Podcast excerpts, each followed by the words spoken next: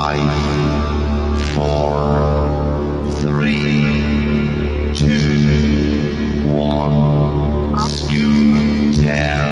Прямой эфир радиоколлектора.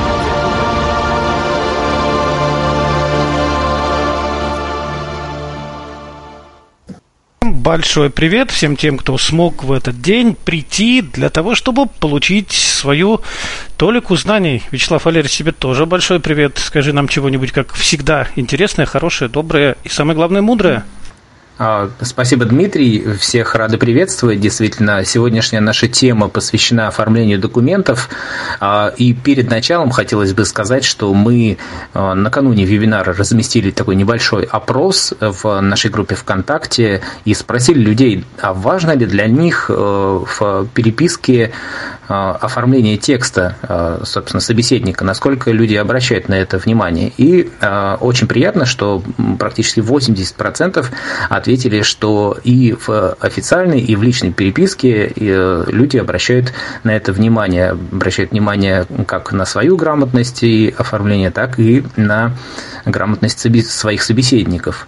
А, э, правда, были, надо сказать, и варианты ответа, которые понравились людям, э, о том, что уделяют внимание только в официальной переписке, и даже был человек, который сказал, что при переписке с незрячими людьми уделяется внимание только потому, что, ну, как бы незрячим людям сложно э, следить за оформлением текста, поэтому есть какое-то снисхождение. А сегодня Марина Анатольевна Рощина, э, наш ведущий сегодняшнего вебинара, и ей слово. Добрый день, друзья. А, ну, я думаю, что меня уже многие знают, прям буквально пару слов. Я заместитель директора Центра Камерата и руководитель Тифлоинформационного центра Нижегородского государственного университета.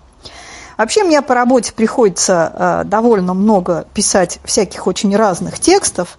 И э, вот, наверное, для кого что компьютер, а для меня компьютер, наверное, в первую очередь очень умная пишущая машинка. Э, ну, вот так оно сложилось. И поэтому вот эта тема оформления текстов, она, мне кажется, очень важной. Ну и тема навеяна еще тем, что мы в своей работе очень часто сталкиваемся с текстами, которые делают незрячие пользователи. И, в общем-то, мы видим, что есть ряд проблем, таких типичных, которых, как правило, не бывает у зрячих, хотя надо сказать, что сейчас э, вообще история с текстами, она переживает, наверное, не лучшие времена, потому что ну, вот какое-то такое небрежное отношение и к содержанию, и к оформлению текстов, оно, вообще говоря, сейчас встречается чаще, ну, чем раньше, будем говорить так. А, я прекрасно понимаю, что для нас с вами проблема оформления текстов, она достаточно сложная. А, ну, первое – это сложности технические, то есть если содержание текста мы с помощью нашего звукового интерфейса вполне себе можем оценить, да, и вполне себе можем им управлять, то управлять внешним видом текста немножко сложнее. И мы с вами сегодня как раз поговорим о тех инструментах, которые, собственно, нам дают возможность управлять вот этим внешним видом текста. И поговорим, вторая сторона этой проблемы, она заключается в том, что мы этого оформления, ну вот просто так не видим, мы очень часто об этом не задумываемся. Ну, то есть очень похоже на, я бы сказала, внешний вид самого человека. Да? А, если ты постоянно не видишь себя в зеркале, ты можешь вполне не задумываться о том, где у тебя там какие проблемы есть, э, как... Ну, то есть, согласитесь, когда нет обратной связи с чем-то, да, то есть, э, ну, такая вот вероятность этого не замечать и не задумываться. Поэтому мы с вами сегодня в первую очередь начнем говорить, собственно, вот о а, тех параметрах, которые нам дают возможность сделать текст красивым, прилично выглядящим. И опять аналогия с нашей одеждой. Да? Если, вот, например, я про себя скажу, да, я не могу оценить себя со стороны, посмотрев в зеркало – и поэтому мне приходится, ну, в некотором смысле доверяться мнению окружающих людей. И э, на самом деле, я думаю, что если бы я сама выбирала свой гардероб, я бы, наверное, одевала значительно экстра, экстравагантнее, чем сейчас. Сейчас я чаще ограничиваюсь ну, какими-то классическими вариантами, э, потому что они уместны в большем количестве случаев. И, наверное, примерно такая же история у нас с вами может наблюдаться в том, как мы с вами оформляем тексты. Есть масса всяких разных симпатичных примочек и прибамбасов, которые можно использовать для оформления текстов. Но для того, чтобы их использовать, нужно иметь возможность ну, как бы посмотреть, как это смотрится визуально. Если у нас такой возможности нет, то, может быть, ими пользоваться и не стоит. Но вот об этом тоже сегодня поговорим. Итак, значит, первое, о чем мы будем с вами говорить, это о том, какие, про что мы не должны забыть, когда речь, э, ну, когда оформляем какие-то тексты. А, второе, мы поговорим о разных инструментах, которые у нас есть для того, чтобы все-таки вот нам эту работу сделать как-то более-менее эффективной, да, по оформлению текста. Ну и я думаю, что мы поделимся друг с другом какими-то прям вот полезными практическими советами, которые нам тоже смогут облегчить жизнь. А, Еще сразу хочу сказать, что ну, Microsoft Word, наш, предмет нашего сегодняшнего разговора, основной предмет, я бы сказала. А, тема очень большая, и даже вот эта вот тема с оформлением, она очень большая. И мы постараемся остановиться сегодня на вещах самых основных. То есть мы не будем сильно глубоко копать, это первое. И второе, мы а, постараемся не очень сильно залезать в технику. То есть, конечно, какие-то вот вещи не очень стандартные я постараюсь показывать на компьютере, но уж простите, как открыть меню, как э, ориентироваться в ленте, да, это не предмет нашего сегодняшнего разговора. То есть об этом мы с вами говорить не будем. А, если вопросы будут возникать, можете задавать их по ходу дела, да, но и когда у нас будут заканчиваться определенные разделы, я тоже буду останавливаться и спрашивать. Итак, параметры форматирования. О чем, собственно, мы с вами должны знать. Первое – это есть э, параметры форматирования у страницы, у абзаца и у шрифтов. Давайте сначала поговорим про страницы. Э, я думаю, что многие будут знать вот то, что, о чем я сейчас э, рассказываю, но, тем не менее, мне кажется, что все это нужно повторить для того, чтобы вот эти наши знания, они были в системе. Итак, параметры страницы. Настраиваются они на вкладке «Разметка страницы». Да, ну, в общем-то, логично было бы.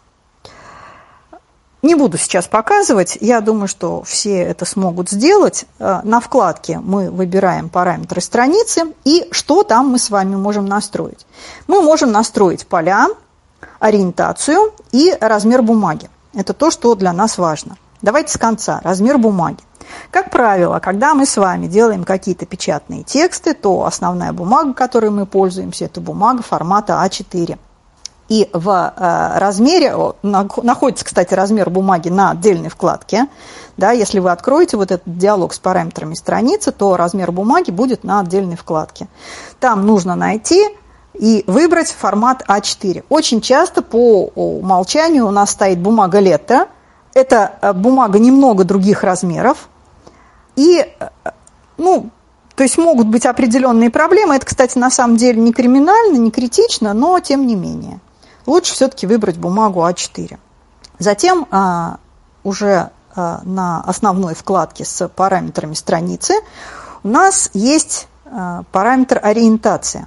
Ориентация может быть книжная и альбомная. Ну, понимаете, да, книжная – это когда а, у нас верхняя сторона короче, чем боковая, да, ну, как обычно мы книжку с вами держим. А альбомная – это наоборот, да, когда у нас по длинной стороне строчки располагаются. Вот этот параметр важно все-таки установить, да, особенно если вы собираетесь текст печатать. Теперь поля. А, поля бывают верхние и нижние, правые и левые, да, это понятно. Обычно а, верхние и нижние поле устанавливают ну, около 2 сантиметров, поле правое не меньше 2,5 сантиметров, и поле левое, ну, где-то полтора сантиметра. Кто мне скажет, почему левое поле устанавливается, как правило, больше, чем правое? Подшивать. Да, совершенно верно. Ну, то есть, если мы какие-то документы распечатываем, то, как правило, те, кто их получают, они их, э, ну, или они их сами распечатывают, да, они их подшивают в папочки, складывают, поэтому вот, поэтому, собственно, вот это наше левое поле не должно быть меньше 2,5 сантиметров. А, конечно, когда ну, есть документы такие, которые требуют, как правило, не более одной страницы. Ну, например, вот какие-то официальные письма или какие-то обращения, когда мы с вами пишем, лучше, чтобы они убирались на одну страничку. И вот здесь мы начинаем там разные игры. Мы начинаем играться с полями, делаем верхнее поле побольше, если у нас вдруг текст не убирается, нижнее поле – Верхние поменьше, нижние поменьше, правые поменьше. Ну, вот с этим на самом деле можно а, поиграться, но аккуратненько, да, то есть вот не надо делать левое поле уж прям уж совсем уж маленьким, ну, 2 и 2, 2 и 3. Вот мне Екатерина Владимировна сказала, она у нас основной специалист а, по печатным документам, вот она сказала, что меньше делать нельзя. А, теперь есть такое понятие поле переплета – Поле переплета, оно важно тогда, когда мы собираемся делать двустороннюю печать, оно добавляется к левому полю, ну, то есть, понимаете, да, когда мы с двух сторон печатаем, то на одной стороне вот это вот поле, которое, которым мы подшиваем, оно левое, да, а на другой стороне оно правое. И вот это поле переплета добавляется к, э, собственно, левому, ну, вот к этому полю.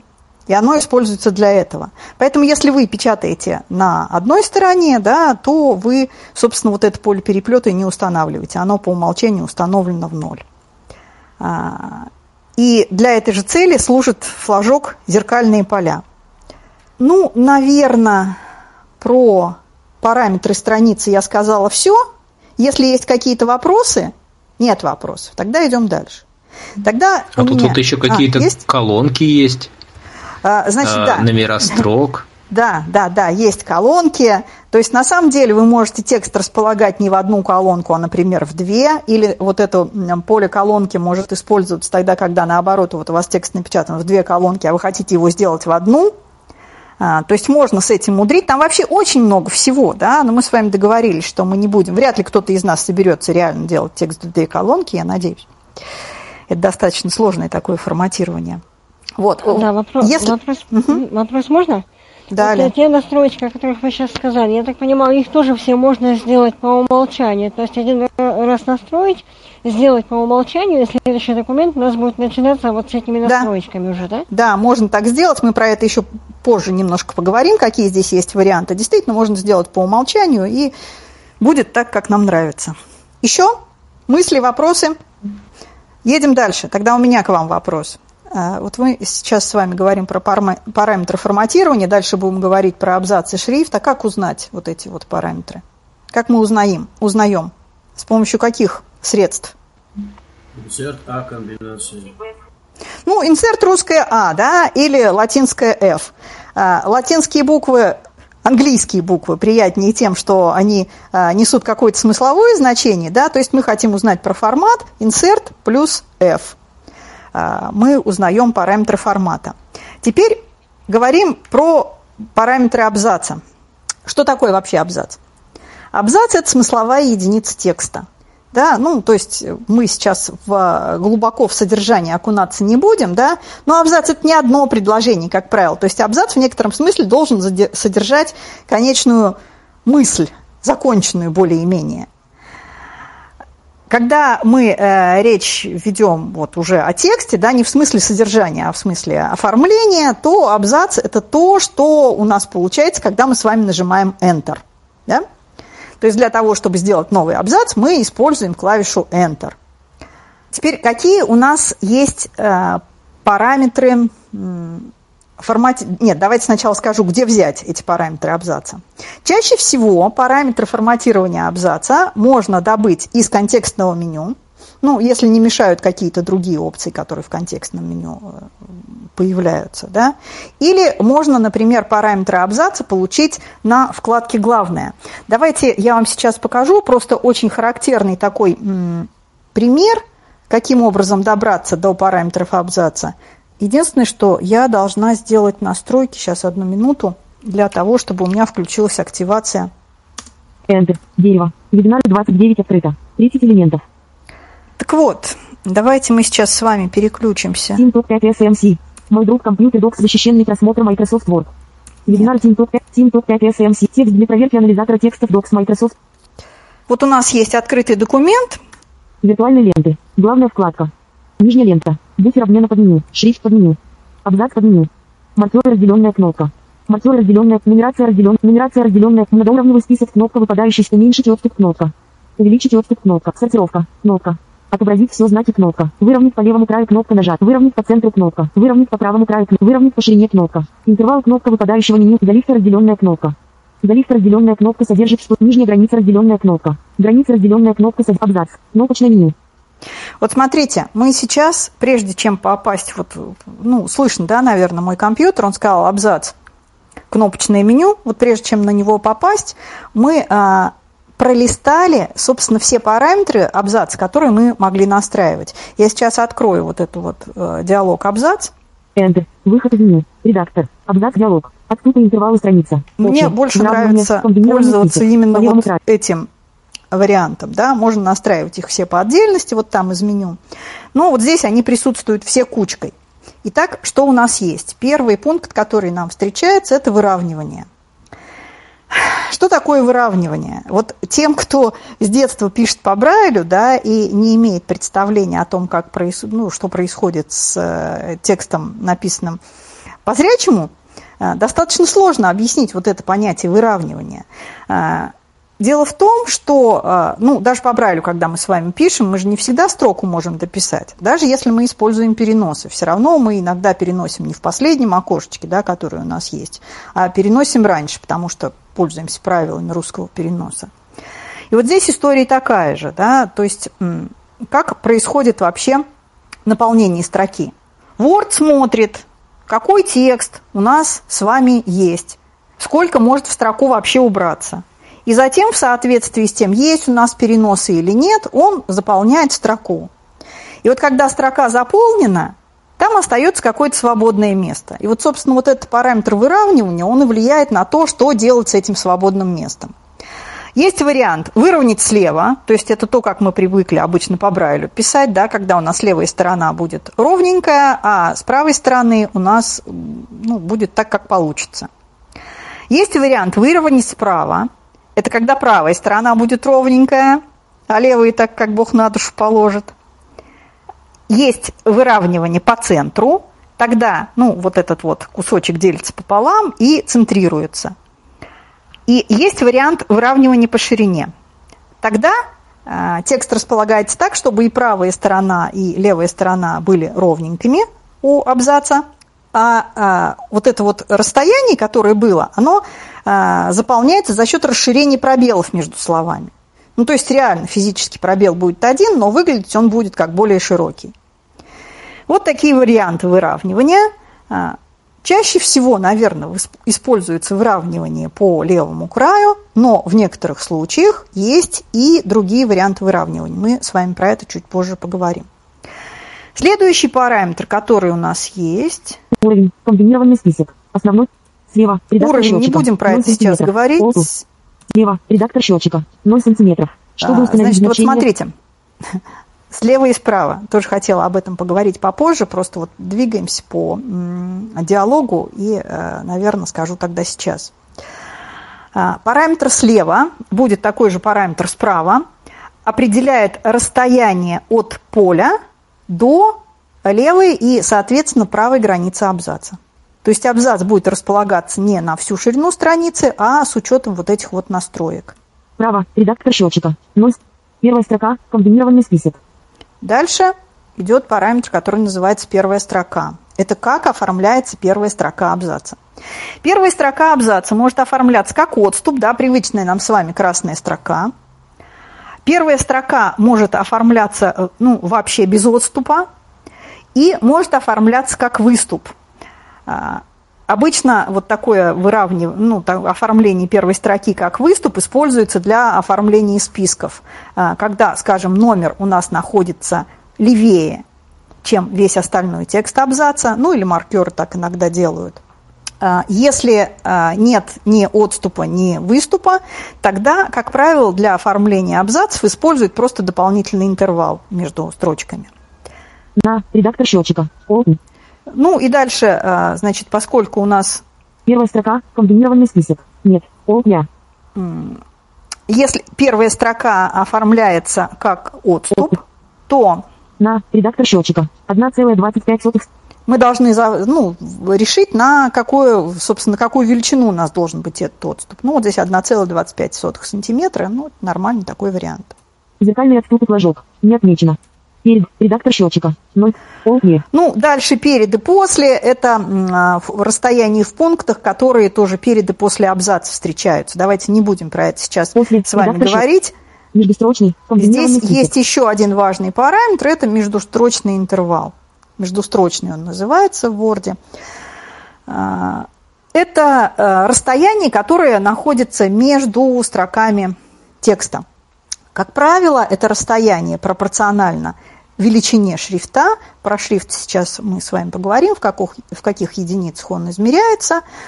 А, но понятно, да, что чем больше междустрочный интервал, тем в общем-то, больше расстояний между строчками. И тем удобнее, наверное, это читать, особенно для слабовидящих. Ну, обычно используется, ну, я не знаю, полуторный и одинарный интервал тоже. А одинарный интервал а, обозначает, что расстояние, ну, условно, да, такое же, как а, величина шрифта. Условно, потому что там все не очень просто, как обычно у нас в Word, там все, я попыталась найти вообще, как вот это вот расстояние считается. Э, написаны огромное количество статей про это, можно в интернете встретить. Э, люди прямо устраивают расследования, там, значит, очень серьезные теории с этими шрифтами, расстояниями. В общем, все не очень просто. Нам с вами, на самом деле, наверное, так глубоко копаться не нужно.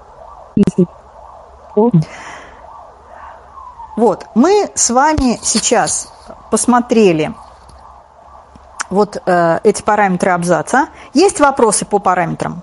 Да, есть по поводу выравнивания угу. по, ши, по ширине и по центру. Смотрите, э, насколько мне казалось, может я не права, по центру, когда выравниваешь, тоже ведь есть такие моменты, когда слова, которые там меньше слов или за счет чего это происходит, а, тоже расстояние пробелами а, увеличивается, правильно я понимаю? Это первый вопрос. Нет, нет, нет. То есть вот смотрите, наполняется э, словами, да, строка, сколько может.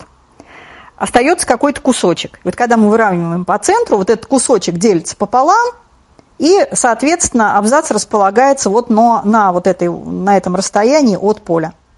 Угу, понятно. И вопрос по поводу выравнивания по ширине, которая заполняется пробелами. Угу. А как в этом случае, на, насколько это получается визуально, да, удобно, вообще в каких случаях это делается, насколько это, это ведь визуально это получается не очень удобно читать, насколько я понимаю. Ну, знаете, там ведь не очень много остается, да, наверное, не очень большое расстояние. А, вот вообще считается, что вроде как удобнее читать, э, когда выровнен по левому краю. Вроде как говорят, что смотрится симпатичнее, когда выравнивание по ширине.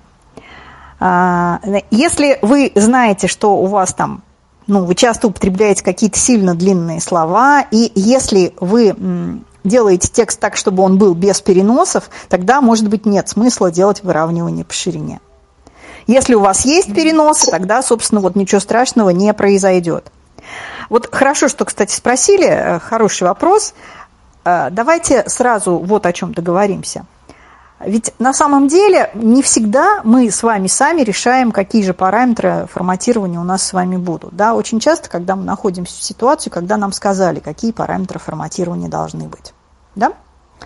Э, когда мы пишем какие-то статьи, когда мы там отправляем какие-то работы, да, очень часто все параметры, они наперед заданы, и мы тогда подстраиваемся под них. Но мы сейчас, наверное, больше с вами действительно рассматриваем случай, который, ну, когда мы сами должны определиться с этими параметрами. И поэтому, ну, на самом деле выравнивание не такой уж прям вот важный, сильно важный параметр. Вот в данном случае, я сейчас скажу, когда это важно, а, в каком месте мы с вами обязательно должны а, обратить внимание на выравнивание. Есть еще вопросы по параметрам абзаца? Тут можно небольшую поправочку? Да. Ну, вот просто э, ответ на Ленин вопрос. То есть тут нужно иметь в виду, сколько у вас слов в тексте. То есть если у вас в, текст, в строке три слова, то, конечно же, по ширине здесь будет выглядеть, ну, не очень красиво. Да, конечно, конечно. Ну, то есть вот это надо понимать, да? Ну, там же получается, да, немножечко. Я, э, я, у меня как-то получилось так, что я в одной работе случайно выравнивание сделала такое, я не помню, по центру или по ширине, сейчас уже не помню. Там, получается, сплошной текст был в основном, как, как положено написан, и одна или две строчки были написаны как раз вот так вот неприглядно, да, я поэтому и спросила, собственно, почему так происходит, как происходит. Ну, то есть Нет, в конце ну, осталось, например, несколько вот, слов. И... Кстати, вот насчет последней строки абзаца, да, когда остается действительно там пара слов, насколько я понимаю, Word их, вот может быть кто-то из э, людей, у которых есть возможность это посмотреть с подглядом, а, по-моему, Word их не растаскивает. Смотрите, там, когда, а, если конец абзаца обозначен, а, ну, энтером, конец строки, да, конец абзаца, ага. то он их будет все равно к левому краю.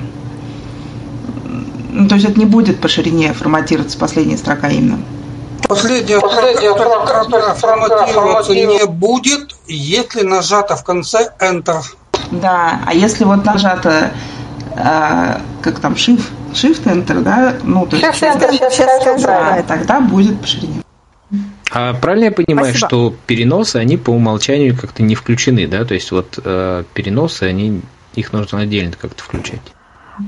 Зависит, да. Э, на самом деле про переносы, ну, можем поговорить попозже, да. Э, можно настроить отдельные абзацы по переносам, да, а можно включить переносы для всего документа. Да, как правило, по умолчанию не включены, но это зависит, с какого шаблона вы работаете. Ну, то есть вот поговорим еще про это.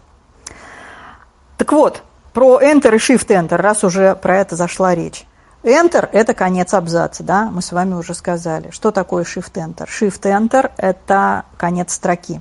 То есть вставляется в текст специальный символ, который обозначает, что следующий, э, след, дальше идущий текст будет начинаться с новой строки всегда.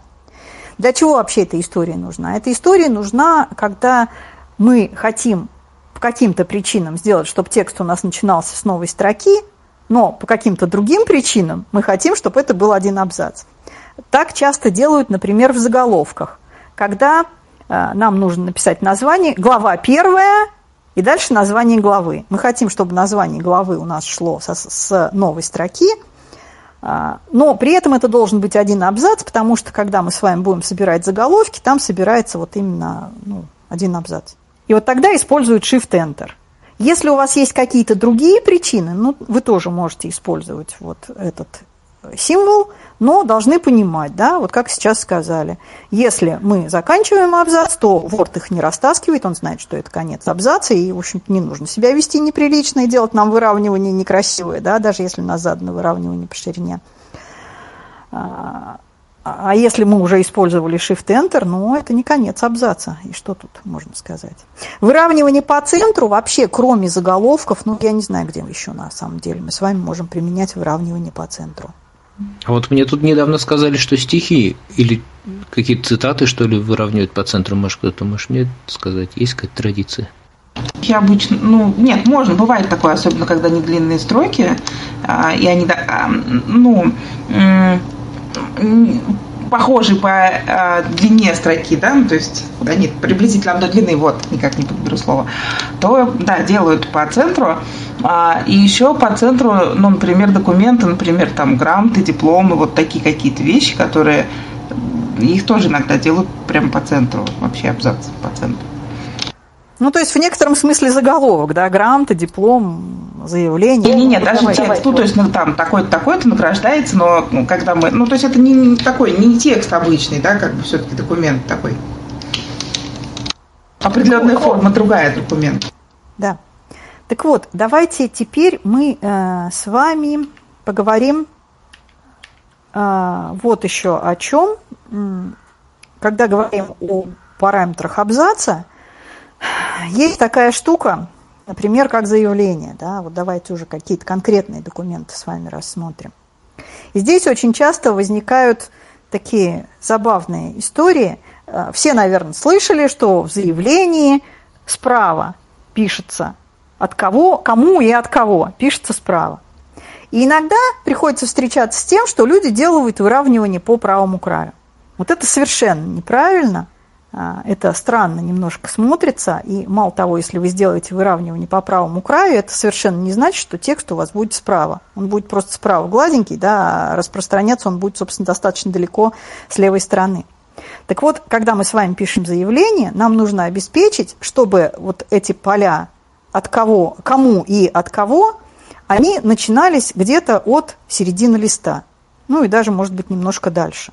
И вот это делается с помощью тех самых границ, про которые мы с вами видели, когда смотрели параметры абзаца, которые вот слева и справа. Да? То есть нам нужно обеспечить левую границу, ну, если мы ее напишем сантиметров 10, то, значит, вот она прибавится к полю, и как раз у нас получится так, что вот этот наш текст будет располагаться, начиная с границы в 10 сантиметров от поля, да, то есть где-то 12,5 сантиметров от края листа, и вот там уже выравнивание должно быть не по правому краю, а по левому краю. И это будет нормально. Понятно, да, это?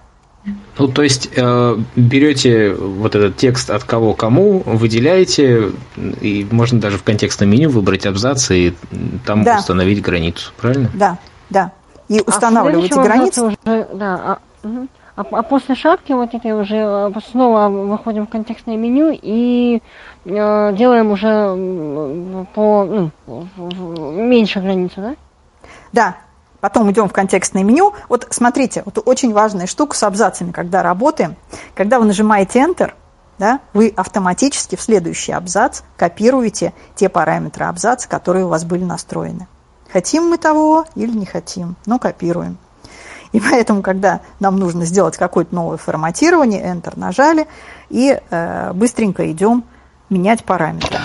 Арина, а можно я чуть-чуть? Это, да, я бы вообще давай. рекомендовала в документах сначала набирать текст, а потом уже форматировать его части. Ну, то есть там вот то, что касается шапки, там заголовков, ну, потому что как раз, чтобы избежать того, чтобы каждый следующий абзац не, не форматировал. Ну, да, вот мы про это поговорим дальше, да, вообще, как мы работаем с документами, какие у нас есть Сейчас а, просто параметры, а потом еще раз вернемся к стратегии форматирования документа. И еще важно, да, вот мы написали шапку, дальше у нас будет слово заявление по центру, как Екатерина Владимировна сказала, да. И вот когда мы с вами центрируем текст, опять же, Екатерина Владимировна меня вчера подсказала одну штуку, про которую мы практически никогда с вами не думаем. А, очень часто у нас а, по умолчанию у абзаца настроено оформление первой строки как отступ. И вот когда оно у нас ну, настроено, да, то у нас мы делаем выравнивание по центру, у нас вроде как отформатируется по центру, но потом еще, поскольку это первая строка, он сделает еще абзацный отступ. И это сместит уже будет не по центру выглядеть. Поэтому, когда вы делаете центрирование, выравнивание по центру, вы должны сделать э, первую строку, э, чтобы там не было отступа и выступа. Понятно это? Хорошо. Тогда э, Едем дальше. Значит, где настраиваться, сказали. А, теперь на что у нас... Нет, давайте сначала про шрифт, а потом будем.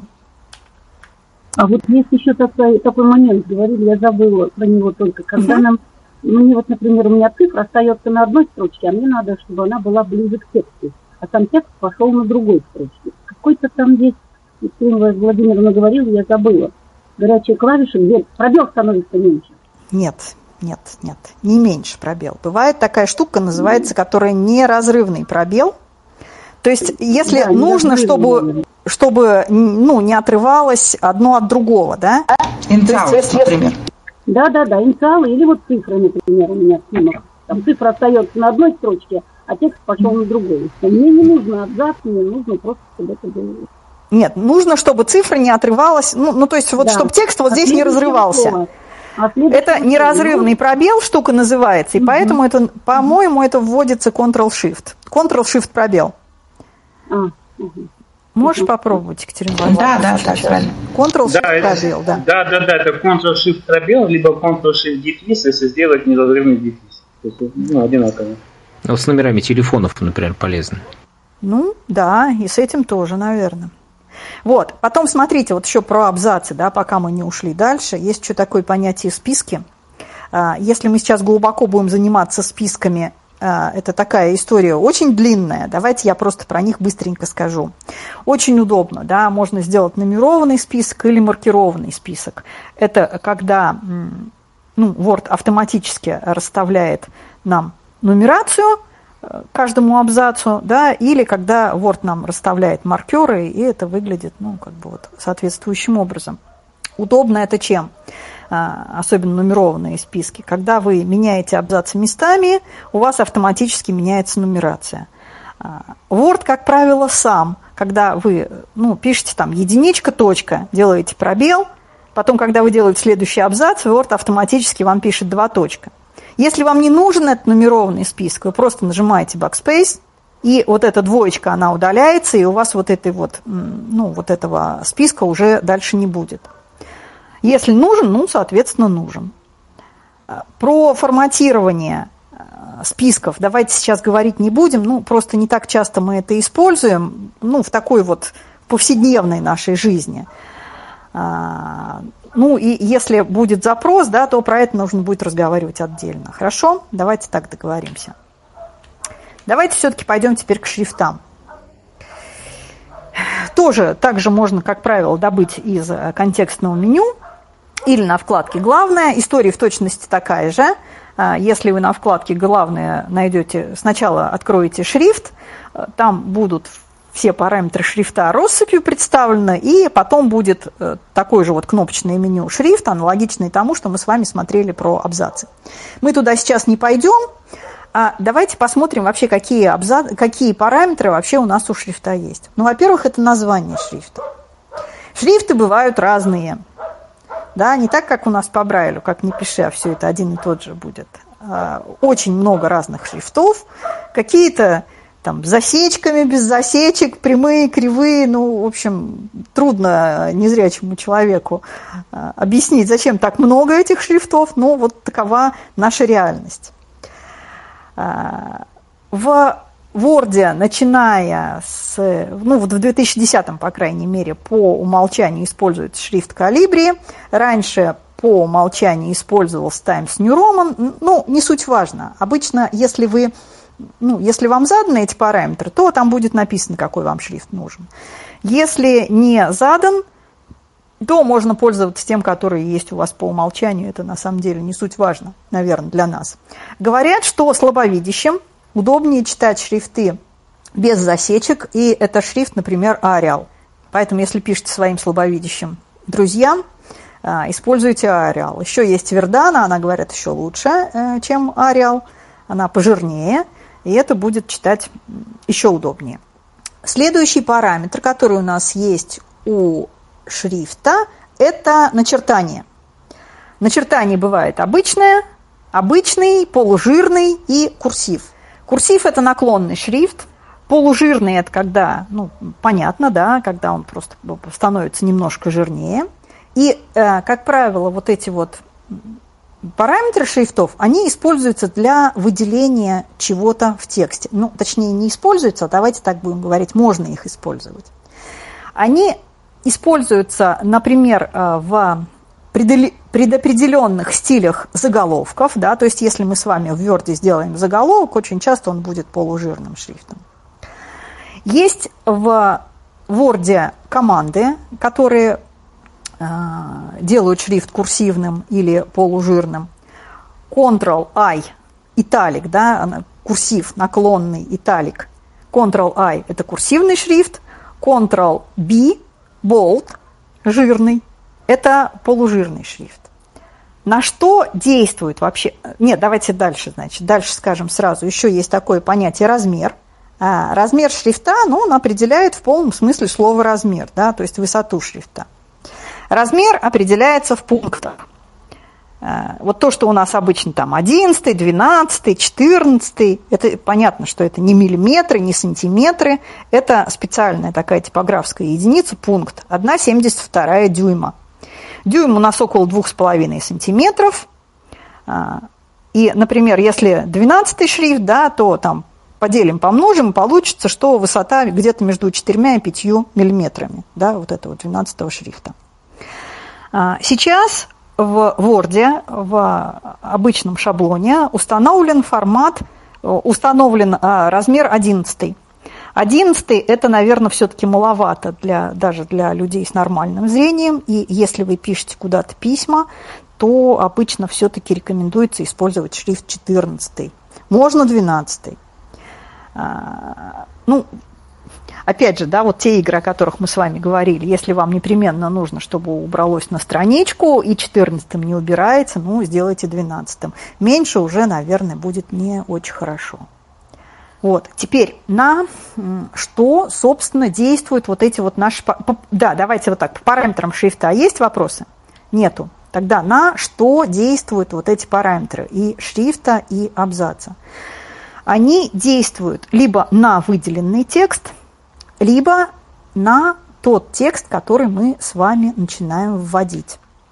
А, значит, теперь вот последний пункт не очень понятно, что значит вводить. То есть перед тем, как вы вводите текст, вы настраиваете да. шрифт, и дальше вот в этом абзаце он начинает применяться. А когда нажмете Enter, он как бы автоматически Нет. переносит форматирование. Ну да, да, да. Ну, то есть он и шрифт тоже будет э, такой же, как вы установили, если вы ничего не делали а, плохого при этом.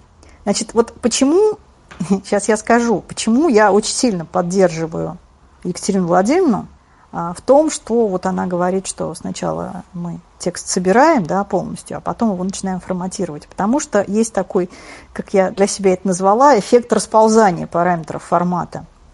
Вот если вы в тексте выделили что-то курсивом или полужирным шрифтом, и потом вы начинаете вводить рядом с этим словом, то у вас вот этот курсив и полужирный шрифт будет расползаться.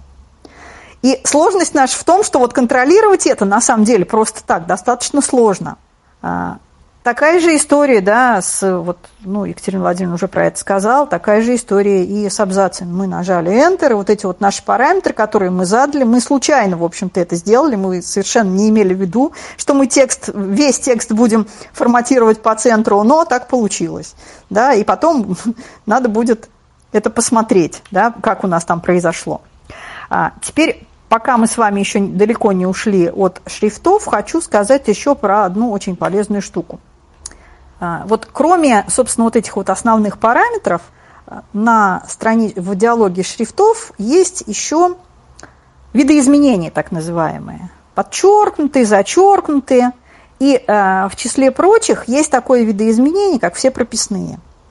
Очень полезная штука, когда, например, вам по условиям игры нужно сделать какой-то текст большими буквами.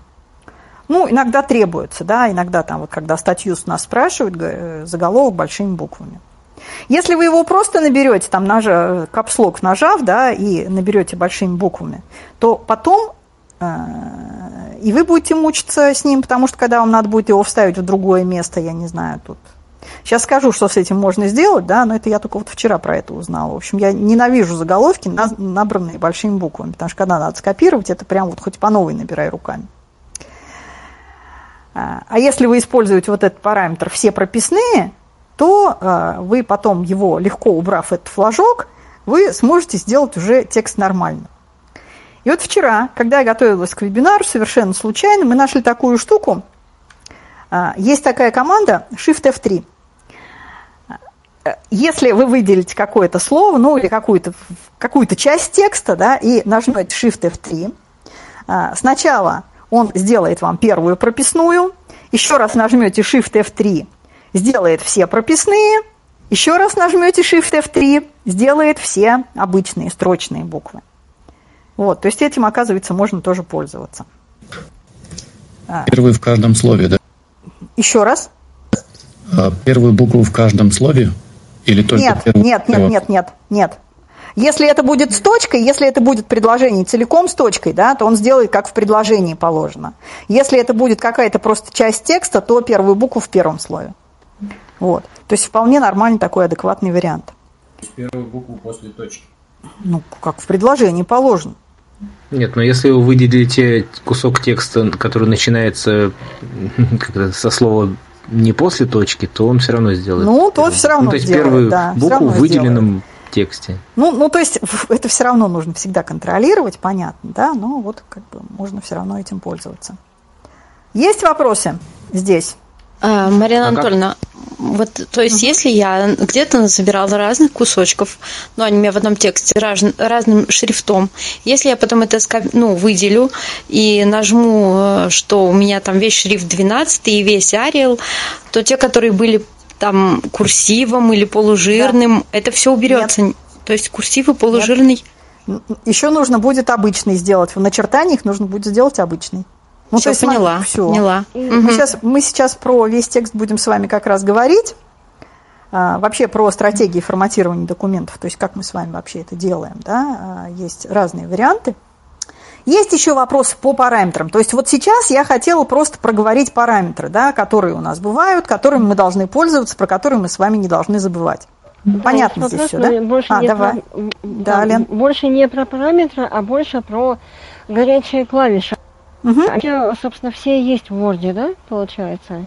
Вот тот же Shift, Shift F3, там а, значит, ну, вот Shift F3, да. Э, я не... Да, вот хорошо, опять спасибо за вопрос, что называется. А, Shift F3 я, честно, не видела вот в вордовской справке. Обычно, как мы узнаем про э, какие-то команды, да, есть такая чудесная команда в Джозе Insert W, да, по ней выводятся горячие клавиши приложения, да, Word. А, вот там есть жирный, курсив, то есть вот эти вот команды вставить, сохранить, вот эти команды там есть. Но вот команды типа Shift F3 там почему-то, к сожалению, нету. Ее так случайно мы нашли в какой-то справочной системе. Я об этой команде, знаете, от кого? От нашего секретаря узнала. Она спрашивает, а вы знаете, Раида Николаевна? Нет, вот так вот она показала. Ну вот да, вот, вот, вот какие-то вот такие. Вот эта вот команда Shift F3, она именно вордовская. Почему спрашиваю? Да. Потому что я помню, а, да, да. идей. Да, она вордовская. Да. Ну что, едем дальше? Теперь вот смотрите, вот вообще, на самом деле, когда мы с вами э, начинаем собирать текст, да, начинаем с ними работать, э, есть два варианта когда мы последовательно ну, вводим и форматируем, что называется, сразу, да, то есть настраиваем параметры, вводим кусочек текста с этими параметрами, дальше опять меняем параметры, да, и вводим следующий кусочек текста. Когда вот этим разумно пользоваться? Ну, наверное, тогда, когда нам нужно много изменений параметров э, в тексте делать. Например, когда мы решили для себя – на мой взгляд, такую неподъемную ношу, что мы будем что-то выделять полужирным шрифтом. Ну, например, мы пишем какой-то текст про Word и решили, что все команды мы с вами будем выделять полужирным шрифтом. Жуткая совершенно история, с моей точки зрения, очень трудоемкая. Ну, если вот такая идея есть, ну, наверное, это уже удобнее будет делать по ходу дела. Вот. А второй вариант – это когда мы с вами сначала текст собираем полностью и потом уже начинаем его форматировать. Когда это удобно? А, когда мы текст собираем действительно из разных кусочков, мы с вами очень часто делаем, и когда у нас нет большого количества изменений формата. Ну, то есть, условно, у нас есть какой-то заголовок, который мы должны отформатировать отдельно, и есть какой-то текст, который мы дальше можем выделить целиком и применить к нему все те параметры, которые мы хотим. На самом деле, действительно, вот второй, он какой-то более такой комфортный вариант, мне кажется, и он менее, ну, как бы менее опасный, да, он более... То есть больше шансов, что ошибок у нас в форматировании будет меньше. Но если вот, э, есть героические личности, которые там решили применять шрифтовые выделения или там разно, по-разному форматировать абзацы, в общем, я, ребят, считаю, что если у нас нет такой необходимости, то лучше этого не делать. Да? Ну, то есть ваши тексты, они будут, ну, опять обращаясь вот к тому примеру с классической одеждой, о которой я говорила, может быть, лучше отказаться вот от всяких таких изысков в пользу того, чтобы у нас не было грубых ошибок каких-то в форматировании. Понятно, да, о чем шла речь? А, тогда идем дальше. И следующий тезис, который у меня написан для вас, бережем нужные файлы. Очень часто мы не начинаем работать с вами с текстом с нуля. Да? Я не знаю, как вы, а я вот очень часто делаю. Я беру какой-то документ, который у меня был, и начинаю работать, ну, беру его за основу, да, начинаю его там переделывать, там что-то это. И вот первое, что я советую сделать с этим документом, это сразу дать ему другое имя.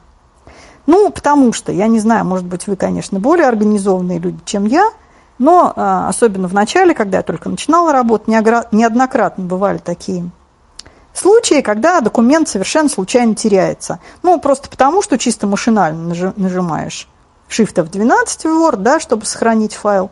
Ну, и он сохраняется, а тот, который был исходным, он теряется автоматически. Поэтому, если вот вы такой прием работы применяете, то я думаю, что будет очень полезно для себя э, такое правило ввести. Я лично стараюсь ему следовать, правда, ну, не всегда последовательно. А, избавить вот от этой головной боли, на самом деле, нас э, с вами в некотором смысле могут шаблоны. Что такое шаблон? Шаблон – это такие, ну, такой специальный формат файлов в Word, который используется для заготовок документов. Это а, формат вот в этих а, современных Word .x, DOTX. В нем могут находиться параметры форматирования, и в нем же могут находиться тексты. Чем шаблон отличается от документа? Вы можете, э, ну, если вы хотите создать шаблон, вы как бы дел, ну, открываете новый документ, да, как обычно вы это делаете, настраиваете какие-то параметры форматирования, пишите тот текст, который вам нужен с заданным форматированием. Ну, например, заявление можно сделать, да, э, заранее написать э, от кого, написать свои паспортные данные, там еще что-то, может быть, что вы постоянно пишете, что вы используете – и сохранить это в качестве шаблона. Ну, то есть сохраняете в формате .x.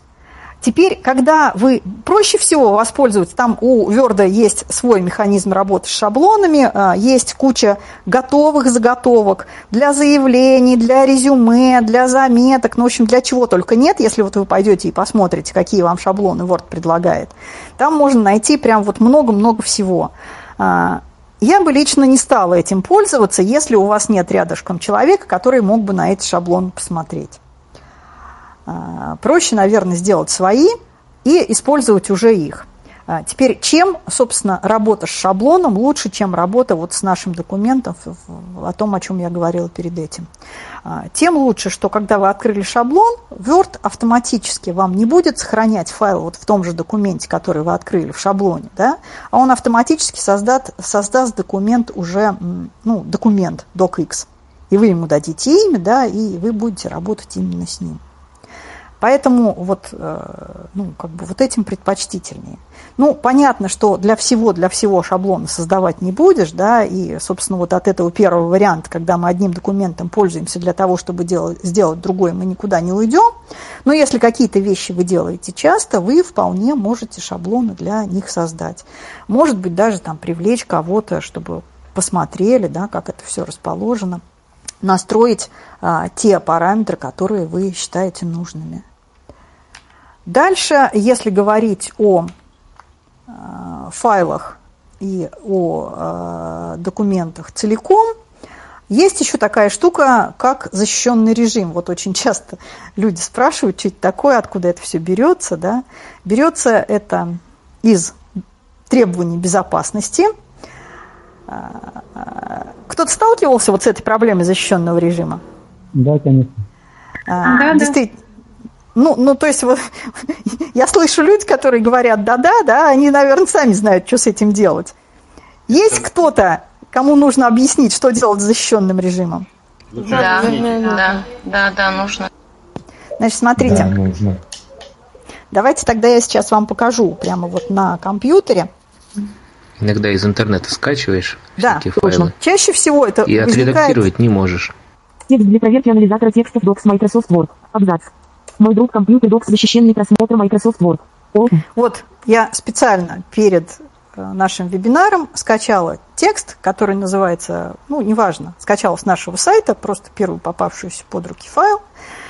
И э, мы с, вами слышим, да, что Word нам говорит. Открытые интервалы. Ой-ой-ой-ой, это он не то нам говорит почему-то. Сейчас, секунду. Абзац. Открытые интервалы. Интересно. Narrative Top 5 Classic 5. Мой друг компьютер Docs защищенный просмотр Microsoft Word. Мой друг компьютер Docs защищенный просмотр, да? Вот тот самый защищенный просмотр. Можно, да? Читать. Что, хотели что-то сказать? А, да, да. А скажите, пожалуйста, а что это значит защищенный просмотр? Вот я, собственно, сейчас про это сейчас вам и рассказываю. А, значит, говорит он нам защищенный просмотр. Современный JOS, да, вот у меня стоит 2019, там какой-то, он хотя бы этот файл читает. А, JOS предыдущие, ну, я не знаю, там какой-нибудь 15 он даже читать этот файл нормально, в общем-то, не мог, как правило. А редактировать, ну, ну, то есть редактирование этого файла запрещено. Вот мы его скачали, там, я не знаю, потратили не знаю сколько трудов, хотим использовать в своих личных целях, но редактировать этот файл мы совсем не можем. Что с этим делать? Значит, э, можно использовать JOS-курсор, там наверху есть такая надпись, ну, защищенный просмотр, и там, значит, э, есть такая штука «Разрешить редактирование». Добраться туда можно с помощью JOS-курсора. Я вам сейчас это показывать не буду, этот вариант. И э, если нажать на эту кнопочку «Разрешить редактирование», да, то, собственно, вам, э, вы получите возможности для этого файла. Мы сейчас поступим по-другому. Мы сейчас, э, я вам покажу, как вообще от этой напасти избавиться навсегда в Word. Э, для этого мы идем с вами на вкладку «Файл», нажимаю «Alt». Система меню, междустрочный, комбини... Так, сейчас, секунду. Это безопасно? Истый. Ну. Истый. Истый. Печатный. Редактор. Нижняя лента. Абзац. Кнопочное меню. Истый. Абзац под меню. Истый. Виртуальные ленты. Главная вкладка. Выход из меню. Вкладка файл кнопка. О, вот Вячеслав F. Валерьевич, наверное, задал нормальный такой вопрос, насколько это безопасно. Не знаю. Вообще жить опасно. Режим бэкстидж. Вкладка. Это Word без макрос, Сохранить и отправить вкладка. О, запятая. Справка вкладка. О, запятая. Файл меню. Параметры. О, запятая. Ну да, мы сами в запятая, ответе с эти файлы э, скачанные. Да, которые мы открываем. Мы, мы же скачали его из интернета для чего-то, да. А, Значит, на вкладке «Файл» находим параметры. Выход из меню. Вид. Редактор. Параметры Word. Общее. 1 из 10. Выделено. И вот здесь, вот смотрите, обратите, пожалуйста, внимание, вот к этому пункту параметры мы будем обращаться сегодня еще несколько раз, да, если вы вообще хотите настраивать Word, то как раз, собственно, все настройки делаются вот из этого места. Здесь есть 10 категорий. Общие, ну и там, вот сейчас мы их полистаем. Правописание. Сохранение. Язык. А, Давайте я их не буду все листать, их 10 штук, мы перемещаемся сразу на последнюю. Центр управления безопасностью. Центр управления безопасностью. Печатный. Открываем. Редактор. М, Я была не права. Я сделала ошибку, которую делала вчера постоянно. Э, ленты. Главный я вернусь. Там не надо Enter нажимать. Да, там не надо нажимать Enter, и Enter нажал чисто машинально. Режим бэкстидж. Печать вкладка. Сохранить и отправить вкладка. Справка вкладка. Файл меню. Параметры. О, запятая. F, запятая. Выход из меню. Вид. Редактор. Параметры. Конец. Центр управления безопасностью. Вот, Центр управления безопасностью. Вот что называется, вам наука, да, не надо вот здесь нажимать Enter. Здесь у каждой категории есть свой диалог со своими собственными настройками, да. Понятно, что сохранение настраивается не так, как управление безопасностью, и поэтому, в общем, диалоги все разные. Значит, Центр управления безопасностью. Теперь Показать мы конфиденциальности двигаемся по диалогу табом. А, Значит, давайте я пойду сразу в другую сторону, потому что... Отмена кнопка. ОК кнопка. Параметры Центра управления безопасностью. Кнопка. Иду с помощью Shift-таба. Нам нужны параметры управ- Центра управления безопасностью. Вот здесь мы нажимаем Enter. Параметры Word диалог. Центр Ну, управления безопасностью. Параметры матросов. 6 из 10. Выделено. И опять у нас есть список категорий. Защищенный просмотр. А, Стрелочку вниз, попадаем на защищенный просмотр. Опять же, Enter не нажимаем, да. Я же один раз делаю одну и ту же ошибку все-таки. Включить защищенный просмотр для файлов из интернета флажок отмечено. И вот здесь у нас стоит «Включить защищенный просмотр для файлов из интернета». Пробел. Не отмечено.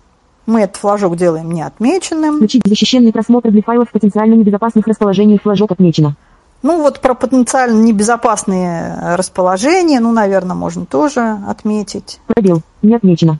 Включить защищенный просмотр для вложения Outlook флажок отмечено. Пробел. Не отмечено. Ну и дальше вот мы эти Включить настройки с вами предотвращ- ОК кнопка. сохраняем. Для проверки анализатора текстов Docs Microsoft. И больше мы в своем Word про защищенный просмотр, когда мы будем скачивать файлы из интернета, уже не услышим. И это не будет нам действовать на нервы. Причем, Понятно, я так да? понимаю, защищенный угу. просмотр, он есть и в других продуктах офиса, и да, Excel. Да, там, он есть и в других продуктах офиса, и тоже это нужно настраивать вот примерно в этом же месте. Так, понятно, да, защищенным просмотром. Вроде ничего такого сверхъестественного нет. Э, очень глубоко закопано, да, вот настройки вообще в Word очень часто так закопаны глубоко, наверное, для того, чтобы мы туда лишний раз с вами не лазили. Марина Анатольевна, добавить можно? Угу. Да, конечно, Олег. А, смотрите, вот по поводу защищенного просмотра. а, там можно отключать не JAWS подсором, а на файл вкладка. То есть, если не используете виртуальные ленты, я их не использую, как у вас не знаю, там, а там есть э, сведения вкладка. Вот мы их находим, и этапом двигаемся, там есть э, разрешить просмотр. Ой, э, редактирование. А, да, да, чтобы... для, конкрет... для, для конкретного файла действительно так можно сделать. Да, да, да, чтобы подсором не идти. Угу, спасибо. Ну что, теперь мы с вами вплотную приблизились к такой страшной штуке, как выделение текста. Э, ну, вот мы с вами говорили, да, что там что-то там надо выделить, да, давайте все-таки мы наши с вами знания про выделение текста тоже попытаемся систематизировать. Ну, я думаю, что вы все умеете текст выделять, да, а, текст выделяется, ну, первый способ, который мы обычно используем, это Shift и клавиши управления курсором – это стрелки, все, да, четыре стрелки, и клавиш Home End. Это первый вариант, а, которым мы с вами пользуемся. Вот давайте я сейчас еще одну штуку скажу, на которую обычно мы не обращаем внимания, и за которую я всегда ругаю студентов. Вот когда люди начинают выделять э, по строкам Shift, стрелочка вниз, э, стоит человек на начале абзаца, абзац оформлен как отступ – он нажимает Shift стрелку вниз, и у него выделяется на самом деле а, кусочек от начального положения курсора до его конечного положения. А переместился он вертикально вниз. Да? И он на следующей строке оказался не в начале, понятно, да, потому что у нас же был э, отступ абзацный, а он захватил еще кусочек строки. Ну, на самом деле, если вы человек очень внимательный, вы это увидите, и вы это поймете, да, как бы а если вы не очень внимательный человек, то получится то, что получится. Да? То есть у вас вот не до конца строки выделился, а выделился вот такой вот, ну, не совсем осмысленный кусок. А, Наверное, логичнее все-таки выделять ну, какими-то осмысленными единицами.